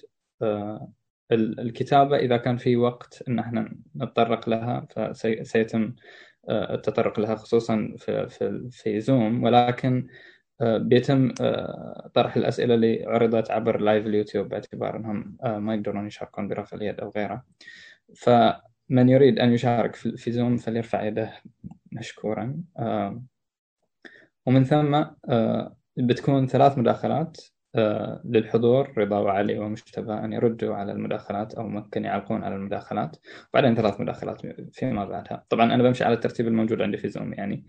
فأستاذ سلمان الحبيب أنا ما أعرف إذا أنت موجود أو لا بس إذا موجود تقدر أنك أنت تشيل خاصية الميوت وتتفضل بالتعليق ملاحظة سريعة وهي أن نتمنى أن يلتزم الموجودين بنص دقيقة إلى دقيقة بالكثير. نص دقيقة أفضل بعد. فتفضل أستاذ. السلام عليكم جميعا. عليكم السلام ورحمة الله. تفضل آه، أعبر عن سعادتي حقيقة في استضافة آه، نخبة من الشباب لمشاركة تجاربهم الفكرية وأعبر عن سعادتي كذلك في تجدد هذا المنتدى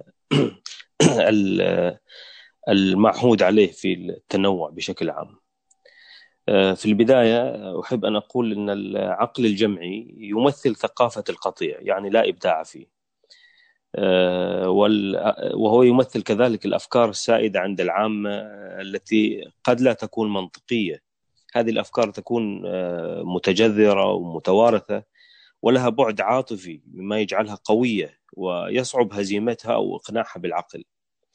لهذا آه، إيميل دوركايم آه، يعني يرى أن العقل الجمعي قد يلغي حرية الفرد ويجعل السلوك الإنساني جبريا. آه، ويتفق معه في ذلك جوستاف لوبون في العديد من كتب الاعتقاد بأثر الجانب العاطفي المتوارث المغروس في العقل الباطن منذ الصغر. طبعا العقل الجمعي متوارث بشكل كبير جدا في مجتمعاتنا العربية و والمعول على الشباب في آه، يعني نهضة نهضة النهوض بالمجتمع. آه، المثقف الحقيقي يجب أن يمتلك في نظري الاستقلالية أو الفردانية. والاستقلالية أؤكد عليها يعني الاستقلالية لا تعني التمرد. الشخص المستقل هو شخص آه، لا يعني يخضع للمجموعة ولا يكون منهزما أمام المجموعة. وكذلك أيضا الاستقلالية لا تعني القطيعة لأن المثقف يجب أن يكون عضويا، يجب أن يكون متواصلا مع المجتمع وهو مسؤول عن التغيير باعتبار أن المثقف هو ضمير الأمة ويجب أن يكون هذا الضمير حيا يقظا امينا على مجتمع اذا لابد أن يكون آه، المثقف مستقلا ولكن لا لا يكون منقطعا عن المجتمع ومنفصلا آه، عنه نهائيا. الأمر الآخر يجب أن آه، سأكمل لنصف دقيقة. يجب أن يكون كذلك المثقف عقلانيا آه، وهذه العقلانية أيضا يجب أن تكون مع مع الحب. يعني العقلانية مع الحب لأن العقلانية لوحدها تكون وحشية وهي التي آه، يعني أنتجت الحروب والدمار إلى آخره لكن يجب أن يكون العقلانية مع الحب و يجب أن يكون المثقف صابرا مثابرا متجلدا مثل ما يقول الشاعر ومن رام العلا من غير كد أضاع العمر في طلب المحال. في النهاية أشكركم مع كل الحب وشكري لراعي هذا المنتدى الثقافي الأستاذ جعفر الشايب ولكل القائمين خلف الكواليس على هذا البرنامج وللحاضرين كذلك. تقبلوا مودتي. على هذه المداخلة. عذرا على المقاطعة ولكن نتمنى من جميع من الجميع الالتزام بدقيقة إلى دقيقة ونصف بالكثير طبعا مثل ما مثل ما قلنا بأن للمداخل أن يعلق أو أن يسأل ولعلي ورضا ومجتبى بعد ثلاث مداخلات ان أن يجيبوا أو يعلقوا على التعليقات فإذا إذا كانوا يريدون طبعا فلهم تدوين الملاحظات. أستاذ نادر الإبراهيم ما أعرف إذا موجود أو لا بس إذا موجود من الممكن التعليق الآن أو السؤال.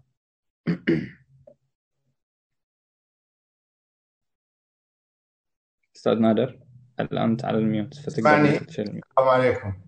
الحين أسمعك تفضل. السلام عليكم. آه شكرا جزيلا على هذه الفرصة اللي أتيحت لي للتكلم مع الشباب الزهور الموجودة قدامي. آه وإحنا نتعلم منهم طبعا. إحنا إحنا كبار في السن أكبر منهم. آه ولكن أنا فعلا أنا وجدت نتعلم كثير اليوم من الأخوان الثلاثة خاصة الأخ مجتبى. لعمير قال كلام جدا عجبني مع مع الأخ رياض هذا ما يهون الأخ علي بعد قال كلام متميز. عموما أنا قد يكون عندي وجهة نظر شوية مختلفة.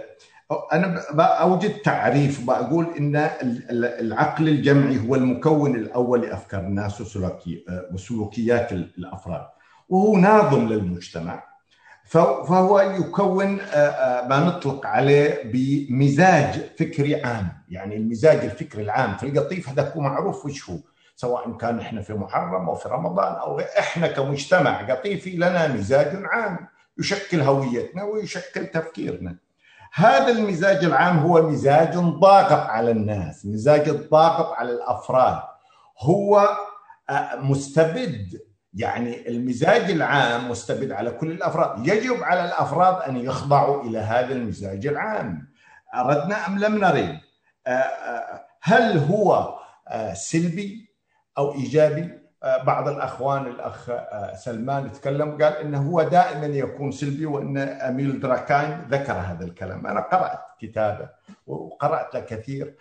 هو لا يتكلم بهذه الصورة هو يقول بعض المش يعني المجتمع اللي اللي يكون فيه عوامل ضغط غير قابل للتطوير يؤدي إلى هذا لأن العقل الجمعي موجود في أمريكا وفي ألمانيا وفي بريطانيا وكما هو موجود في السعودية وهناك العقل الجمعي حقهم عقل قادر على التطوير وإحنا عندنا عقل جمعي مستبد غير قادر على غير قادر على على التطوير. بعدين الديمقراطية أساسا تأتي من العقل الجمعي لا تأتي من الأفراد يعني العقل الجمعي هو الذي يقرر منه الذي يحكم. لكن للأسف بعض الأوقات العقل الجمعي مثل ما يحدث في لبنان أو في العراق يأتي بناس غير كفؤين وفي وفي بريطانيا في أمريكا أو في غيرها يأتي بناس قد يكونوا كفؤين إلى المجتمع اللي هم فيه. فبالتالي ما نستطيع نقول إن العقل الجمعي عقل هذا مستبد بس إنه سلبي وما سلبي وإنه هو كذا هذا الكلام أنا قد لا أتفق معه. العقل الجمعي بشكل عام يتعرض إلى سلطتين أساسيتين في مجتمعنا، يوجد سلطة دينية هذه السلطة الدينية تقوم بعملية تشريع مكرر موجود ثابت غير قادر على التغيير فبالتالي هي برضو تعتبر سلطة قامعة إلى الناس. وكما أن هناك في سلطة سياسية.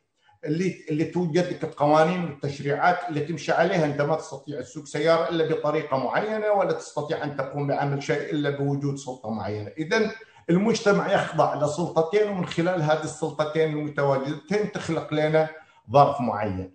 الآن إحنا نتحدث عن التطور، عن التقدم. إذا كنا نتكلم عن عقل جمعي وعن عقل واعي وعن فرد ولا نتكلم عن التطور فإذا إحنا كل كلامنا هذا لا يعني شيء. يجب أن نتحدث إذا كيف نستطيع أن أن أن نجعل هذا العقل الجمعي عقلا قابل إلى التطور. لا لا يستطيع هذا الجمع أن يكون قابل للتطور إلا من خلال الفرد. والفرد هو طبعا هذا رأيي. والفرد هو الفرد الحر الفرد المستقل.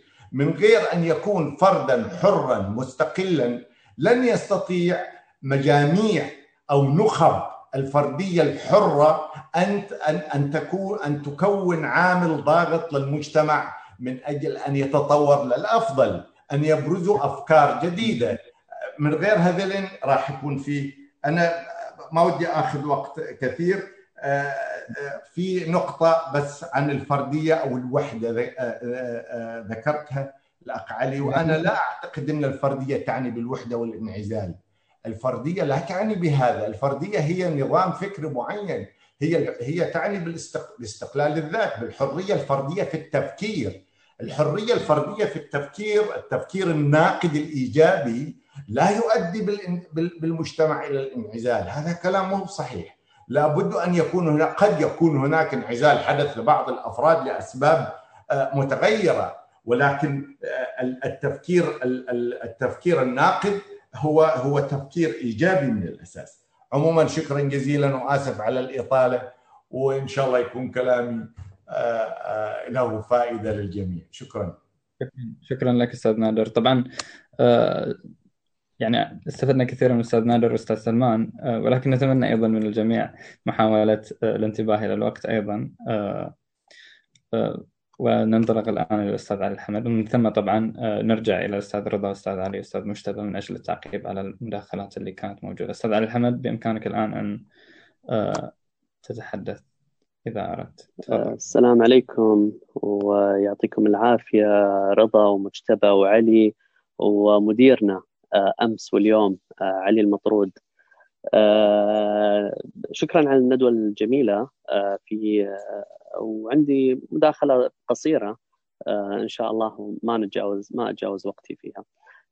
في كل مرة أسأل طفل في عيادتي ماذا تريد أن تصبح عندما تكبر؟ يجيب الطفل إجابة مختلفة آه، لكني آه، يعني بغض النظر عن إجابته أقف منبهر من التحول الكبير اللي آه، خاضته مجتمعاتنا خلال الأربعين أو الخمسين أو الستين سنة الماضية من الاجتماع القديم اللي كان فيه الابن أو الطفل يرث المهنة من أبوه أو من عمه أو من جده أو من جماعته ويمارس نفس المهنة بتكرار ويورثها أيضا آه، لأبنائه آه، خرج إلى مجتمع حديث مجتمع مختلف آه، يمنح قيمة للفردانيه للتنوع للابتكار للإبداع. هذا الشيء كان جدا صعب على آبائنا وما كانت مواجهتهم له سهلة ابدا. بالعكس خاضوا معاناة مع آبائهم مع أجدادهم مع مجتمعاتهم من أجل إما من أجل القبول في أرامكو أو من أجل الدراسة أو من أجل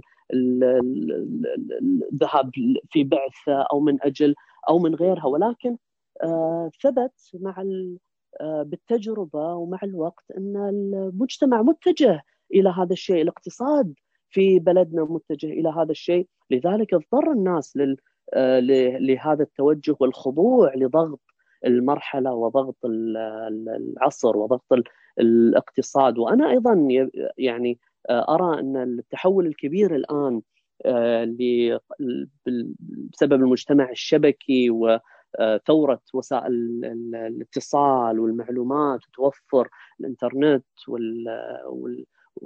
والشبكة آه، هذه راح تفرض علينا قيم جديدة و أخلاق جديدة ورؤى جديدة ونظرة جديدة واحتمال كبير أنها فعلا تجعلنا آه، كل واحد منا فرد متفرد آه، يختلف تماما عن جاره ويختلف تماما عن أمه وأبوه وجده وأخوه وكل أبناء آه، عائلته. وهذا الشيء ما لن يكون بامكاننا مواجهته ابدا مثل ما كان من المستحيل على آبائنا أنهم يبقوا في مزارعهم أو في قواربهم ويستمروا في ممارسة المهن اللي ورثوها من أجدادهم.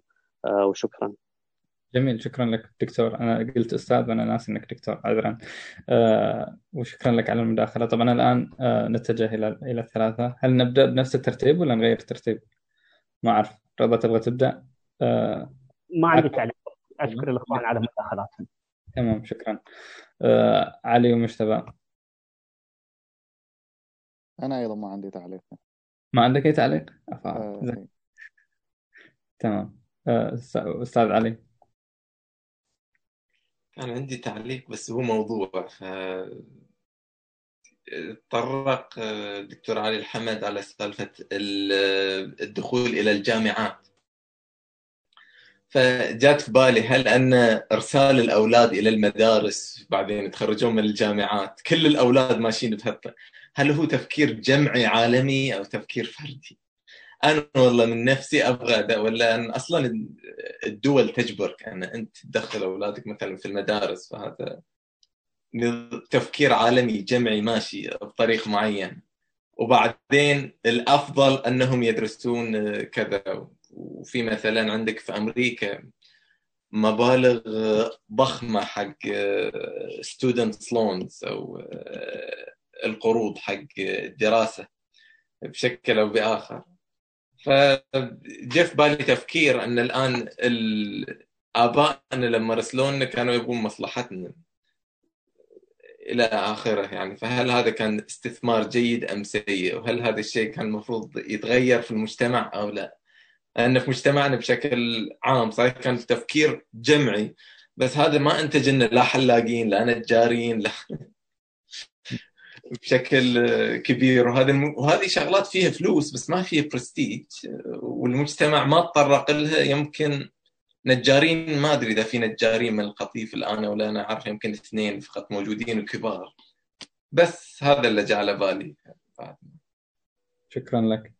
آه الآن بنأخذ مداخلة من الأستاذة جنان عبد الجبار آه أنا ما أشوف طبعا رفع اليد بسبب إنه آه، وصل لي إنها تريد ما ما حصلت آه، رفع اليد من بكير.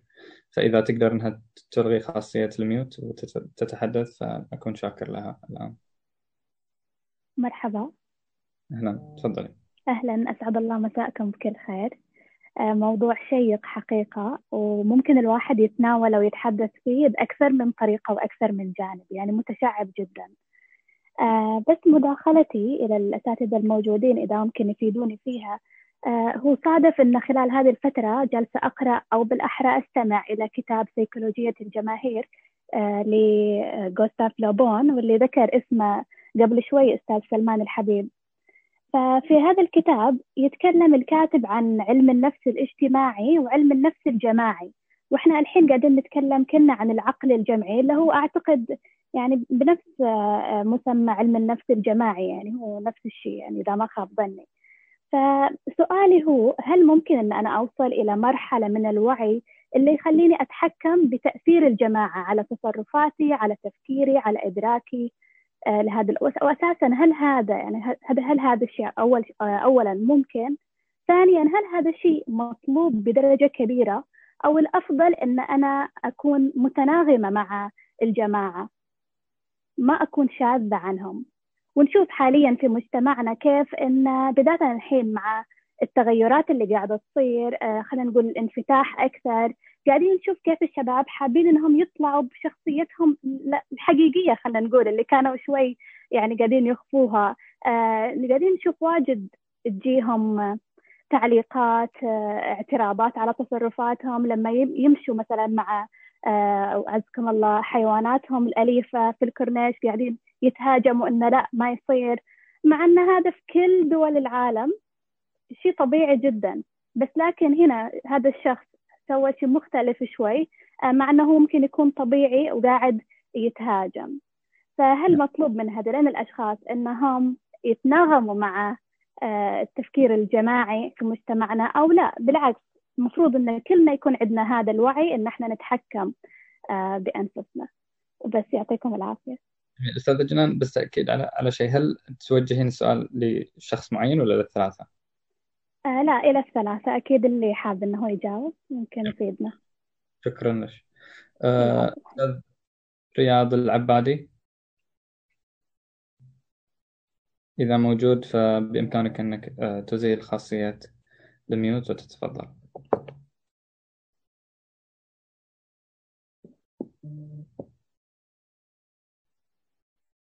أستاذ رياض؟ ما نسمعك. أشوفك شلت الميوت بس ما نسمعك.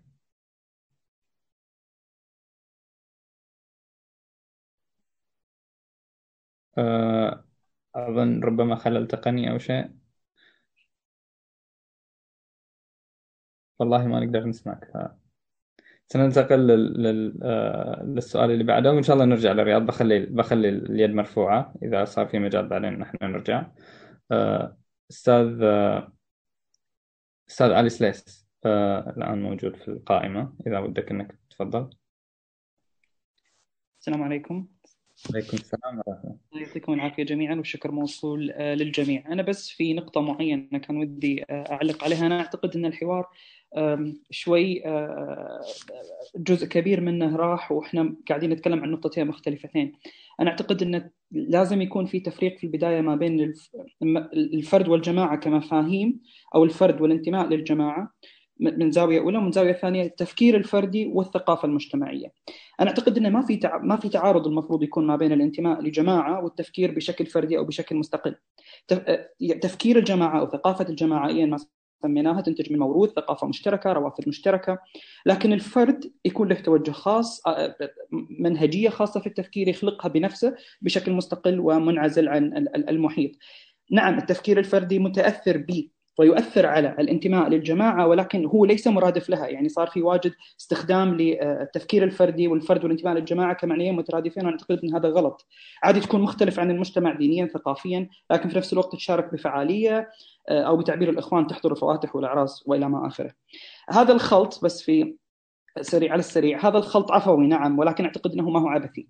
بل هو جزء من المشكلة. يعني كنت أتمنى لو يسلط الضوء عليه لأن صرنا نعتقد أن التفكير الفردي هو مفهوم مضاد للانتماء للجماعة أو مرادف للعزلة والانفصال. وهذا مو بالضرورة يكون صحيح نعم في بعض الأحوال ولكن ليس قاعدة. أه، ما نطمح إليه أو ما نعمله هو مجتمع. يمكن أن أنه يحتوي أو يستوعب الأفكار أه، التوجهات الفردية المختلفة وبالتالي ينتج عنها أه، بيئة. يكون فيها سقف عالي للحوار الاخذ والرد دون مساومة على الانتماء كحاجة إنسانية للكل. يعني عادي إنك تكون عندك تفكير مستقل وفي نفس الوقت أنت منتمي للجماعة لأنك تحتاج هذا الانتماء. وهذا الانتماء أعتقد إنه ما لازم يكون مشروط بالكونفورميتي أو الانسجام مع المجتمع زي ما آه، يعني صار كلام عليه من هذه الزاوية. شكرا واعتذر عن الإطالة. شكرا لك أستاذ علي. نرجع محاولة أخيرة مع أستاذ رياض. إذا تقدر تشيل الميوت وتجرب الآن. السلام عليكم. عليكم السلام والرحمه تفضل. بداية الله يعطيكم العافية وجميع المشاركين جزاكم الله خير معلومات جدا قيمة. آه، اللي بغيت أتكلم فيه ما هو المؤثر والمتأثر في هذا الجانب؟ هل الفرد هو المؤثر في الجماعة كفكر أو الجماعة هي المؤثرة في الفرد؟ أنا أعتقد أن الحاكم في هذا الشيء هو مجموعة عوامل من ضمنها قوة الفرد هذا اللي جاي يغير. يعني لو خلينا على سبيل المثال الأنبياء النبي محمد كان فرد وسط جماعة كان هو المؤثر الأقوى أحيانا لا أحيانا الفرد لا يمتلك عوامل القوة للتغيير في المجتمع ففي في هذا الحال العقل الفردي أو الفرد هو اللي أثر على الجماعة وفي بعض الجوانب وبعض الأمثلة العكس تماما إن الجماعة هي اللي قمعت الفرد ورجعته إلى نقطة الصفر. الآن ننتقل إلى النقطة الثانية وهي ما هو الأصح؟ هل هو العقل الفردي التفكير الفردي أو التفكير الجماعي؟ ما هو الحاكم في هذه السالفة؟ هو القيم الإنسانية. خلاصة القيم الإنسانية الموجودة الآن المفروض هي اللي تحكم من هو الأصح. هل هو التفكير الجماعي في هذه البيئة أو التفكير الفردي في هذه البيئة؟ بناء على القيم الإنسانية والتي تنسجم تماما مع القيم الدينية الموجودة الآن، يعني مثلا مفهوم الصدق، مفهوم الأمانة ومن هذا القبيل، لما يجي فرد يحاول يطعن في هذا الشيء المجتمع أو العقل الجمعي راح يقمعه لأن هذا هو السائد وهذا الشيء اللي جاء جاءت به خلاصة التجارب الإنسانية، والعكس تماما. إذا كان المجتمع هو مجتمع فاسد خلينا نقول وجاء فرد مصلح فالقيم الإنسانية تقف مع الشخص المصلح ما تقف مع العقل الجمعي في هذا الشيء. والله يعطيكم العافية جميعا وشكرا. شكرا لك أستاذ رياض.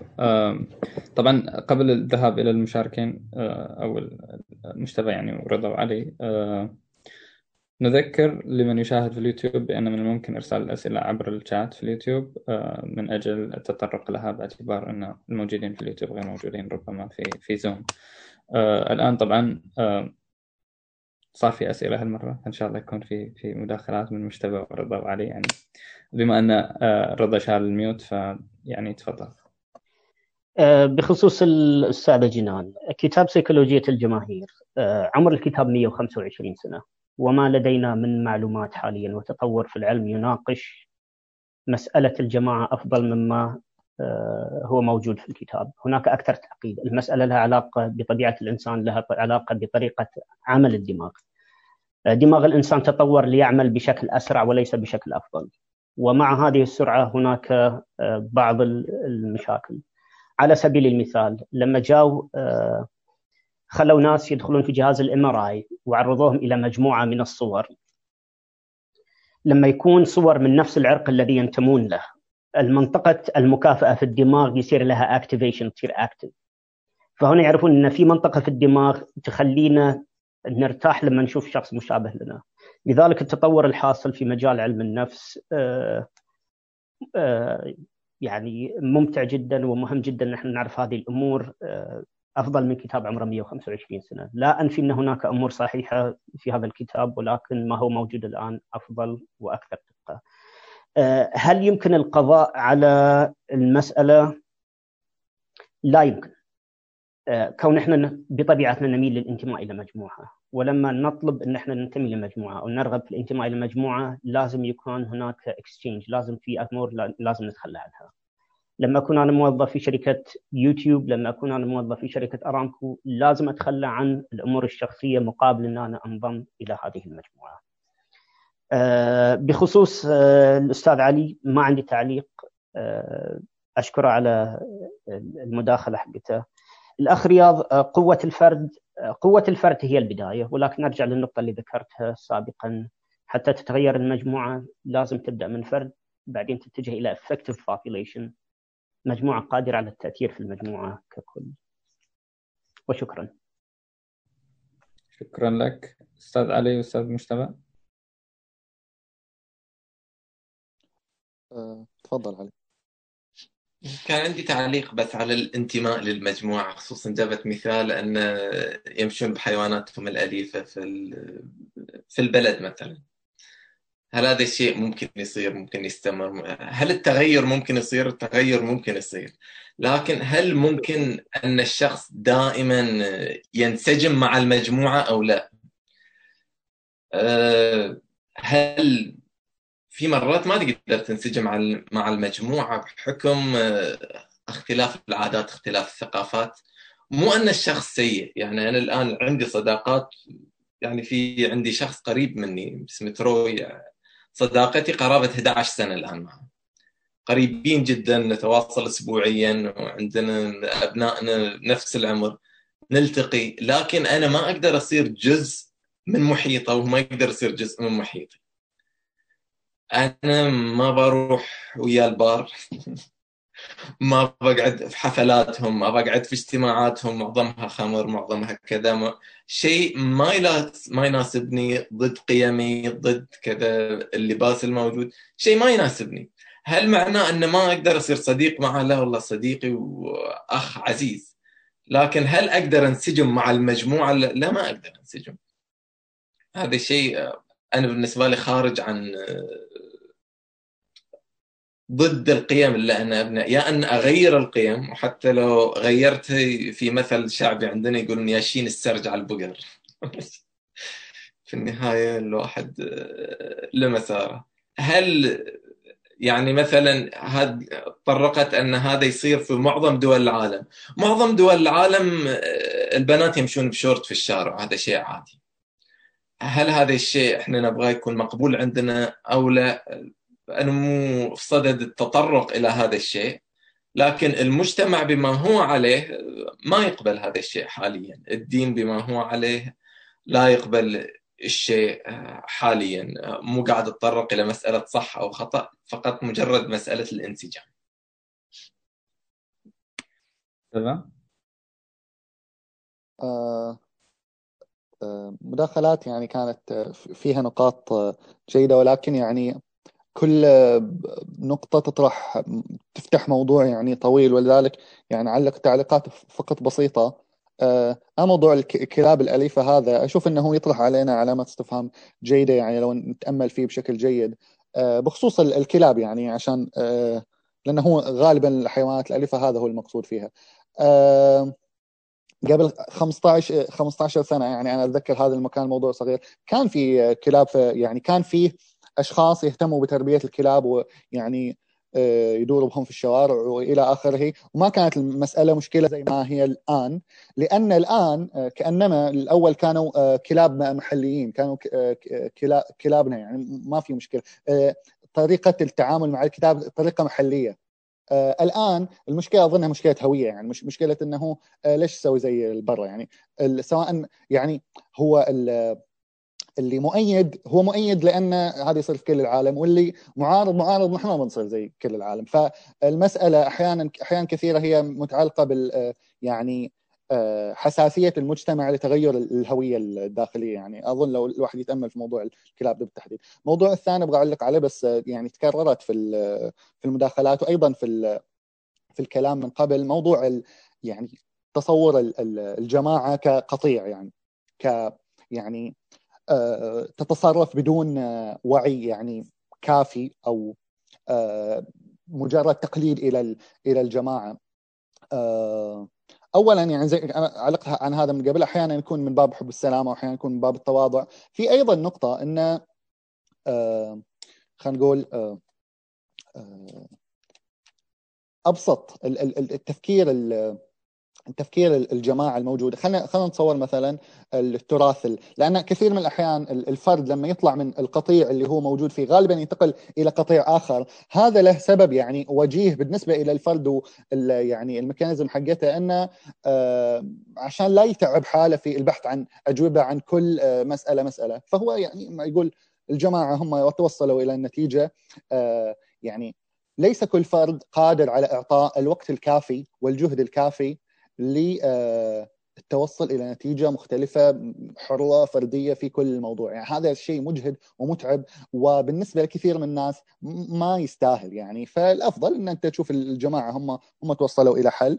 وتنتمي إلى سواء هذه الجماعة زي ما قلنا منتمية إلى الجماعة الجغرافية اللي أنت موجود فيها قريتك أو مدينتك أو غيرها أو منتمية إلى جماعة آه، يعني ايديولوجيه انتميت إليها أنت آه، بشكل معين. آه هذا آه. يعني ينبغي إن إحنا توقعاتنا عن الأفراد تكون متواضعة يعني إنه مو كل فرد بيصير على الشيء اللي يعني خلينا نقول آه الاستقلالية والحرية والعقلانية اللي نتوقعها منه لأنه مو كل شخص عنده الشغف والوقت والجهد الكافي حق يحطه في مسائل معينة. فقط هذا اللي عندي في الموضوع. جميل. شكرا جزيلا. آه ما أعرف إذا رضا أو علي عندهم تعقيبات. طبعا آه يعني المجال مفتاح متاح قبل أن نذهب للمداخلات الباقية يعني. لا في مداخلات كان عندي تذكرت موضوع قديم يعني يسمونه في مداخلات سابقة بس. آه يعني عادي ما هي ما هي ما هي مشكلة يعني أنا من ضمن آه، حبيبي مجتبى تطرق إلى أنا تطرقت مثلا جزء من عمل رجال الدين كان رد الشبهات فكان عنده اعتراض مثلا على هذا الجانب لكن ال... أي علم يحتاج إلى رد الشبهات؟ يعني الآن مثلا خلينا نقول هذا اللي إحنا كلنا عايشين معاه. الأطباء الآن معظمهم قاعدين يردون الشبهات حول الفاكسين مال كورونا. فكل علم يحتاج أحد أنه يرد الشبهات حقه. بس هذا التعليق بسيط يعني. آه نذهب للمداخلات الموجودة الحين. آه، أستاذ حسين عزيز رافع يده وبعدين بنروح إلى مداخلات مكتوبة موجودة في اليوتيوب موجودة في زوم إذا آه، سنحت الفرصة. طبعا يعني 10 وخمس أو أقول 59 دقيقة إن شاء الله راح ننهي الندوة. آه، المفترض أن إحنا انهيناها تسعة ونص ولكن الحديث شيق. أستاذ حسين. السلام عليكم مرحبا. عليكم السلام والرحمة. طبعا أنا أكلمكم من الأراضي الكندية فأنا على رأس العمل آه، حاولت حاولت أستمع إلى جميع المداخلات وجميع الأجوبة. أشكر لكم هذا البرنامج وهذا الحوار الشيق. أشكر كل الأساتذة على النقاط اللي ذكرتموهم. أيضا كان عندي كان عندك شبه مداخلة أو سؤال في البداية عن المحور الأول بخصوص أنماط الشخصية. هل هي أقلم مع التفكير الجمعي؟ آه، لأن إذا أنا كنت إنسان انطوائي كيف أقدر أكون تفكير جمعي. الأنماط الشخصية في وجهة نظري أن هي أيضا تأثر إذا كان الإنسان يميل حول التفكير الجمعي أو لا. جميل مجتبى تكلم عن موضوع المصادر. لما نكون إحنا من حي واحد ونذهب إلى حسينية واحدة ممكن تكون الأفكار هي واحدة لكن لما نكون مبتعثين نكون مسافرين نكون آه، عندنا اتصالات بنخبة من من خارج المحيط تكون أفكارنا متنوعة ممكن يكون عندنا التفكير الجمعي. أنا حبيت فقط يعني أستفسر عن موضوع الأنماط الشخصية التفكير الجمعي. أيضا أتفق مع أستاذ آه، المسكين لما كان يقول عفوا أستاذ رضا لما كان يقول آه، وضع عالم الدين ضمن الدائرة ضمن الحلقة نحن نتساعد معه في بقية المهام وليس في مركز الحلقة يرأس الأفكار. آه، أشكر لكم هذه الندوة وأتمنى أقدر أشارك معكم أو أتمنى أحضر آه، أستفيد من من وجود هذه النخبة الشبابية إذا أسعفني الوقت في بعض الأوقات. شكرا, شكرا. لك.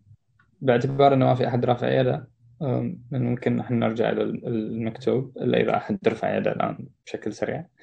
أه ولكن آه، أستاذ نادر رجب سأل سؤال آه، سابقا طبعا في الندوة على الساعة الثامنة والنصف يعني في بدايتها تقريبا في وسط حديث المشاركين ولكن ربما يكون سؤال جيد للحضور هل نحن نتحدث عن الفردية أم الفردانية؟ لأن فهمي للفردية هي تحقيق فرادة الفرد وسط المجموع وممارسة إرادته الحرة واستقلاليته وتميزه الفكري والثقافي والأخلاقي وهي حالة إيجابية وضرورية ومطلوبة طبعا. أما الفردانية فهي وليدة غربية مرتبطة بتطور المنظومة الرأسمالية الغربية منذ الثورة الصناعية وهي الحالة التي ساهمت في تفكيك مؤسسة الأسرة وتفكيك مجتمعاتهم بحسب وجهة نظري.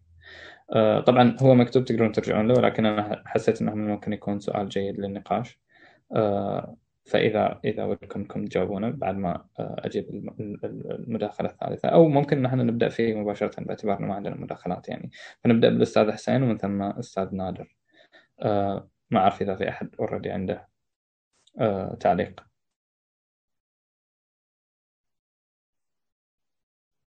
مجتبى رضا وعلي طبعا. ما في؟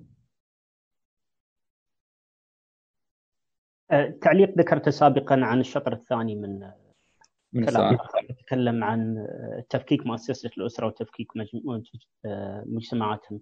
هذا من الشغلات اللي يغطيها دكتور اسمه دكتور جابور ماتي إن التركيز على حريات الفرد وعزل الإنسان من المجتمع ويسميها تدمير الروابط الاجتماعية وعدم الاعتراف بالروابط الروحانية spirituality أدت إلى مجتمع pathological آه، لدرجة انه وصلنا لمرحلة في العالم الغربي إن أفضل مكان أفضل مكان لشخص مصاب بالشيزوفرانيا أو بال bipolar ثنائية القطب هي قرية في الهند أو قرية في أفريقيا.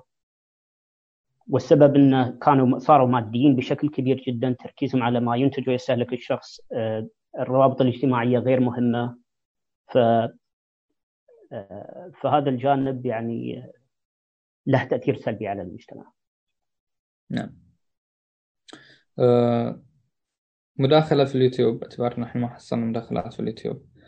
آه، من أستاذ حسين زين الدين. آه، قد تتبادر إلى الذهن العديد من التساؤلات حول تأثير التفكير الجمعي في تفكير الفرد.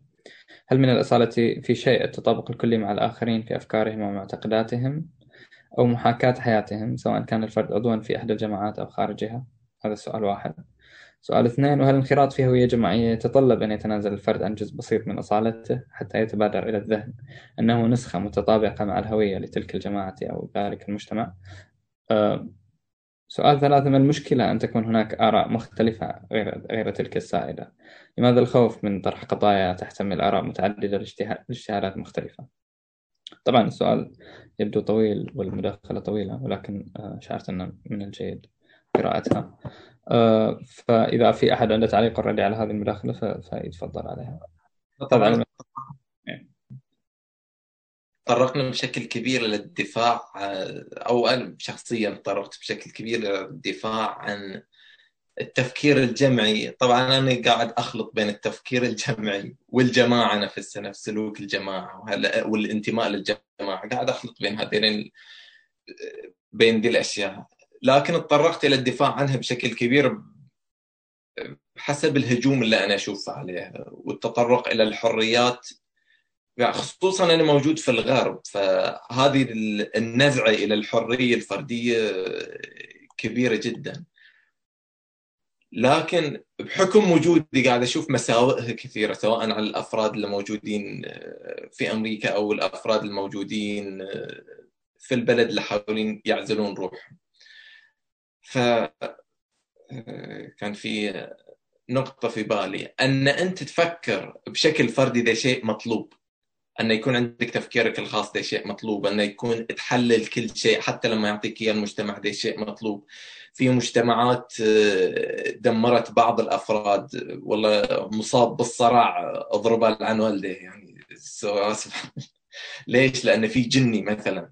أو في فعندنا أشياء يعني رواسب الواحد لازم يحاربها. يعني النبي محمد اللهم صل على محمد وآل محمد لما جاء قال إنما بعث لأتمم مكارم الأخلاق. موجوده مكارم الأخلاق. بيتممها بيشيل رواسب سيئة موجودة. بيبقى الشيء مثل الشيء الجميل الموجود في الحضارة. نفس الشيء إحنا بوجودنا مو ضد التفكير الفردي مو ضد العقلانية مو ضد ضد نسف الموجود بحيث أننا الآن ببدا من جديد من الصفر كفرد لأن هذه الأشياء هذه جات بها الجماعه تستفيد من الأشياء اللي جات بها الجماعه وتحكم آه، وش يسمونه تفكيرك سواء كان الفردي أو الشخصي بحيث أنه يثمر ان معظم الإنجازات في الدنيا كانت إنجازات فردية لكن ساهم بها الكثير يعني على قولتهم إنما وقفت الظاهر أديسون اللي قالها أو غيره وقفت على أكتاف العمالقة. حيث أن استفاد من التجارب السابقة كثيرة ومعظم المؤثرين هم أفراد. يعني كانوا ما كان المجتمع بشكل عام هو مؤثر كن أفراد معينين صاروا طفرة في المجتمع وأثروا سواء جئنا إلى النبي سواء جئنا إلى مصلحين آخرين. ف أعيد مرة ثانية مو ضد التفكير الفردي والواحد يشوف المصلحة والتفكير العقلاني لكن ما يهمل الفوائد الكثيرة اللي ممكن تجي من سواء الحضارة أو الثقافة اللي هو موجود فيها. جميل. رضا مستوى تعليقات على الموضوع نفسه؟ إذا مجتبى آه، ممكن أتكلم عن الموضوع يعني أنا أحس أنه لازم يعني هذا يصير فيه فرق واضح لأن ذكروا في يعني ذكر آه، في التعليقات وذكر في التعليقات المكتوبة كذا الفرق ما بين التفكير الجمعي والانتماء للجماعة. في يعني موضوعين مختلفين تماما يعني والانتماء للجماعة والفردانية والعيش منعزل وكذا آه، أظن يعني هذا موضوع آه، ما أدري إذا داخل الموضوع أو لا بس اللي يعني كان في بالي إنه الموضوع عن التفكير الجمعي والأفكار اللي تنطلق من الانتماء إلى الجماعة و آه، يعني مواجهة الأفراد إليها. بعلق برضو على اللي قال علي على رد الشبهات باعتبار يعني آه، قال إنه من وظيفة كل علم رد الشبهات، أنا ما أتكلم عن هل هذا شيء جيد أو غير جيد. أنا أقول إنه هل سيكون نافع بعد عشر سنوات أم أم لم أم آه آه لن يكون نافعا باعتبار آه يعني منطق الأمور يعني آه، إحنا لازم نعيد. كل المفاهيم هذه سيعاد النظر إليها، موضوع الانتماء، ال... ال... ال... الانتماء القديم كان انتماء إلى المساحة الجغرافية اللي ينتمي إليها الفرد والثقافة الموجودة ضمن الأشخاص اللي موجودين في هذه المساحة الجغرافية، خلينا نقول القطيف، الثقافة الشيعية إلى آخره. هذا الشيء آه، أنا أشك بشكل كبير أنه راح يكون موجود. على الأقل بالنسبة الموجودة الآن بعد 10 و20 سنة. إذا الآن موجود بنسبة 70% فسيكون بعد 20 سنة موجود بنسبة 20% الناس قضاياهم الآن حتى القضايا اللي يناقشوها فضلا مو الأجوبة اللي يجاوبوا عليها الأسئلة نفسها أسئلة آه يعني أحيانا تكون مستوردة بالكامل أحيانا تكون آه هي يعني عالمية بشكل معين. يعني يتعرض لها الشخص في مجتمع الآن مثل ما يتعرض له آه شخص آخر في مجتمع آخر. قضية تبدأ في آه في أمريكا. ينتقل صداها والنقاش حولها في آه، مجتمع في ديوانية معينة في القطيف. هذا هذا هذا هذا الطبيعة هذه الطبيعة من التأثير. راح تجعل الأسئلة القديمة اللي يعني رجال الدين يردوا الشبهات حولها يعني لاغيه من الأساس. الرغبة في رد الشبهات من قبل الفرد المستمع. هذا لازم نركز عليه. الفرد المستمع القديم قبل 20 سنة وقبل 30 سنة هو يريد السلام الداخلي يريد الانتماء يريد اللي يعني إنه يكون في انسجام معين مع جماعته. وهذا هذا هذا اللي كان يتكلم عنه آه، أستاذ رضا في إنه آه، جماعية الفرد وإنه الجروبش وإلى آخره. هذا الموضوع آه، راح يظل موجود لكن مع جماعات أخرى. هذا لازم نطلع مو الجماعة الجغرافية الموجودة في الحي اللي أنت فيه. راح تكون مع جماعة موجودة في في الفيسبوك أو أي برنامج آخر راح يكون بعد موجود بعد 20 سنة. ها أنا هذا أشوف إنه المفروض يعني يحكم طبيعة تفكيرنا عن المشاكل اللي نعيشها الآن واللي راح تستمر معنا في السنوات القادمة. آه، شكرا لك. طبعا أنا ما أعرف إذا أنت تعتبر هذه آه، جملة كل ختامية أو لا مشتبه بس الآن وصلنا إلى النهاية تقريبا. فأتمنى من كل واحد يعتبر آه، يعني يقدم جملة ختامية أو خلينا نقول اتيك اواي على قولة الأمريكان أو شيء ياخذه الجمهور أو الحضور من هذه الندوة. فإذا عندك مشتبه طبعا شيء تضيفه راح يكون ممتاز. لا اظن أظن كفاية. خلاص ممتاز. شكرا لك. اشكركم جميعا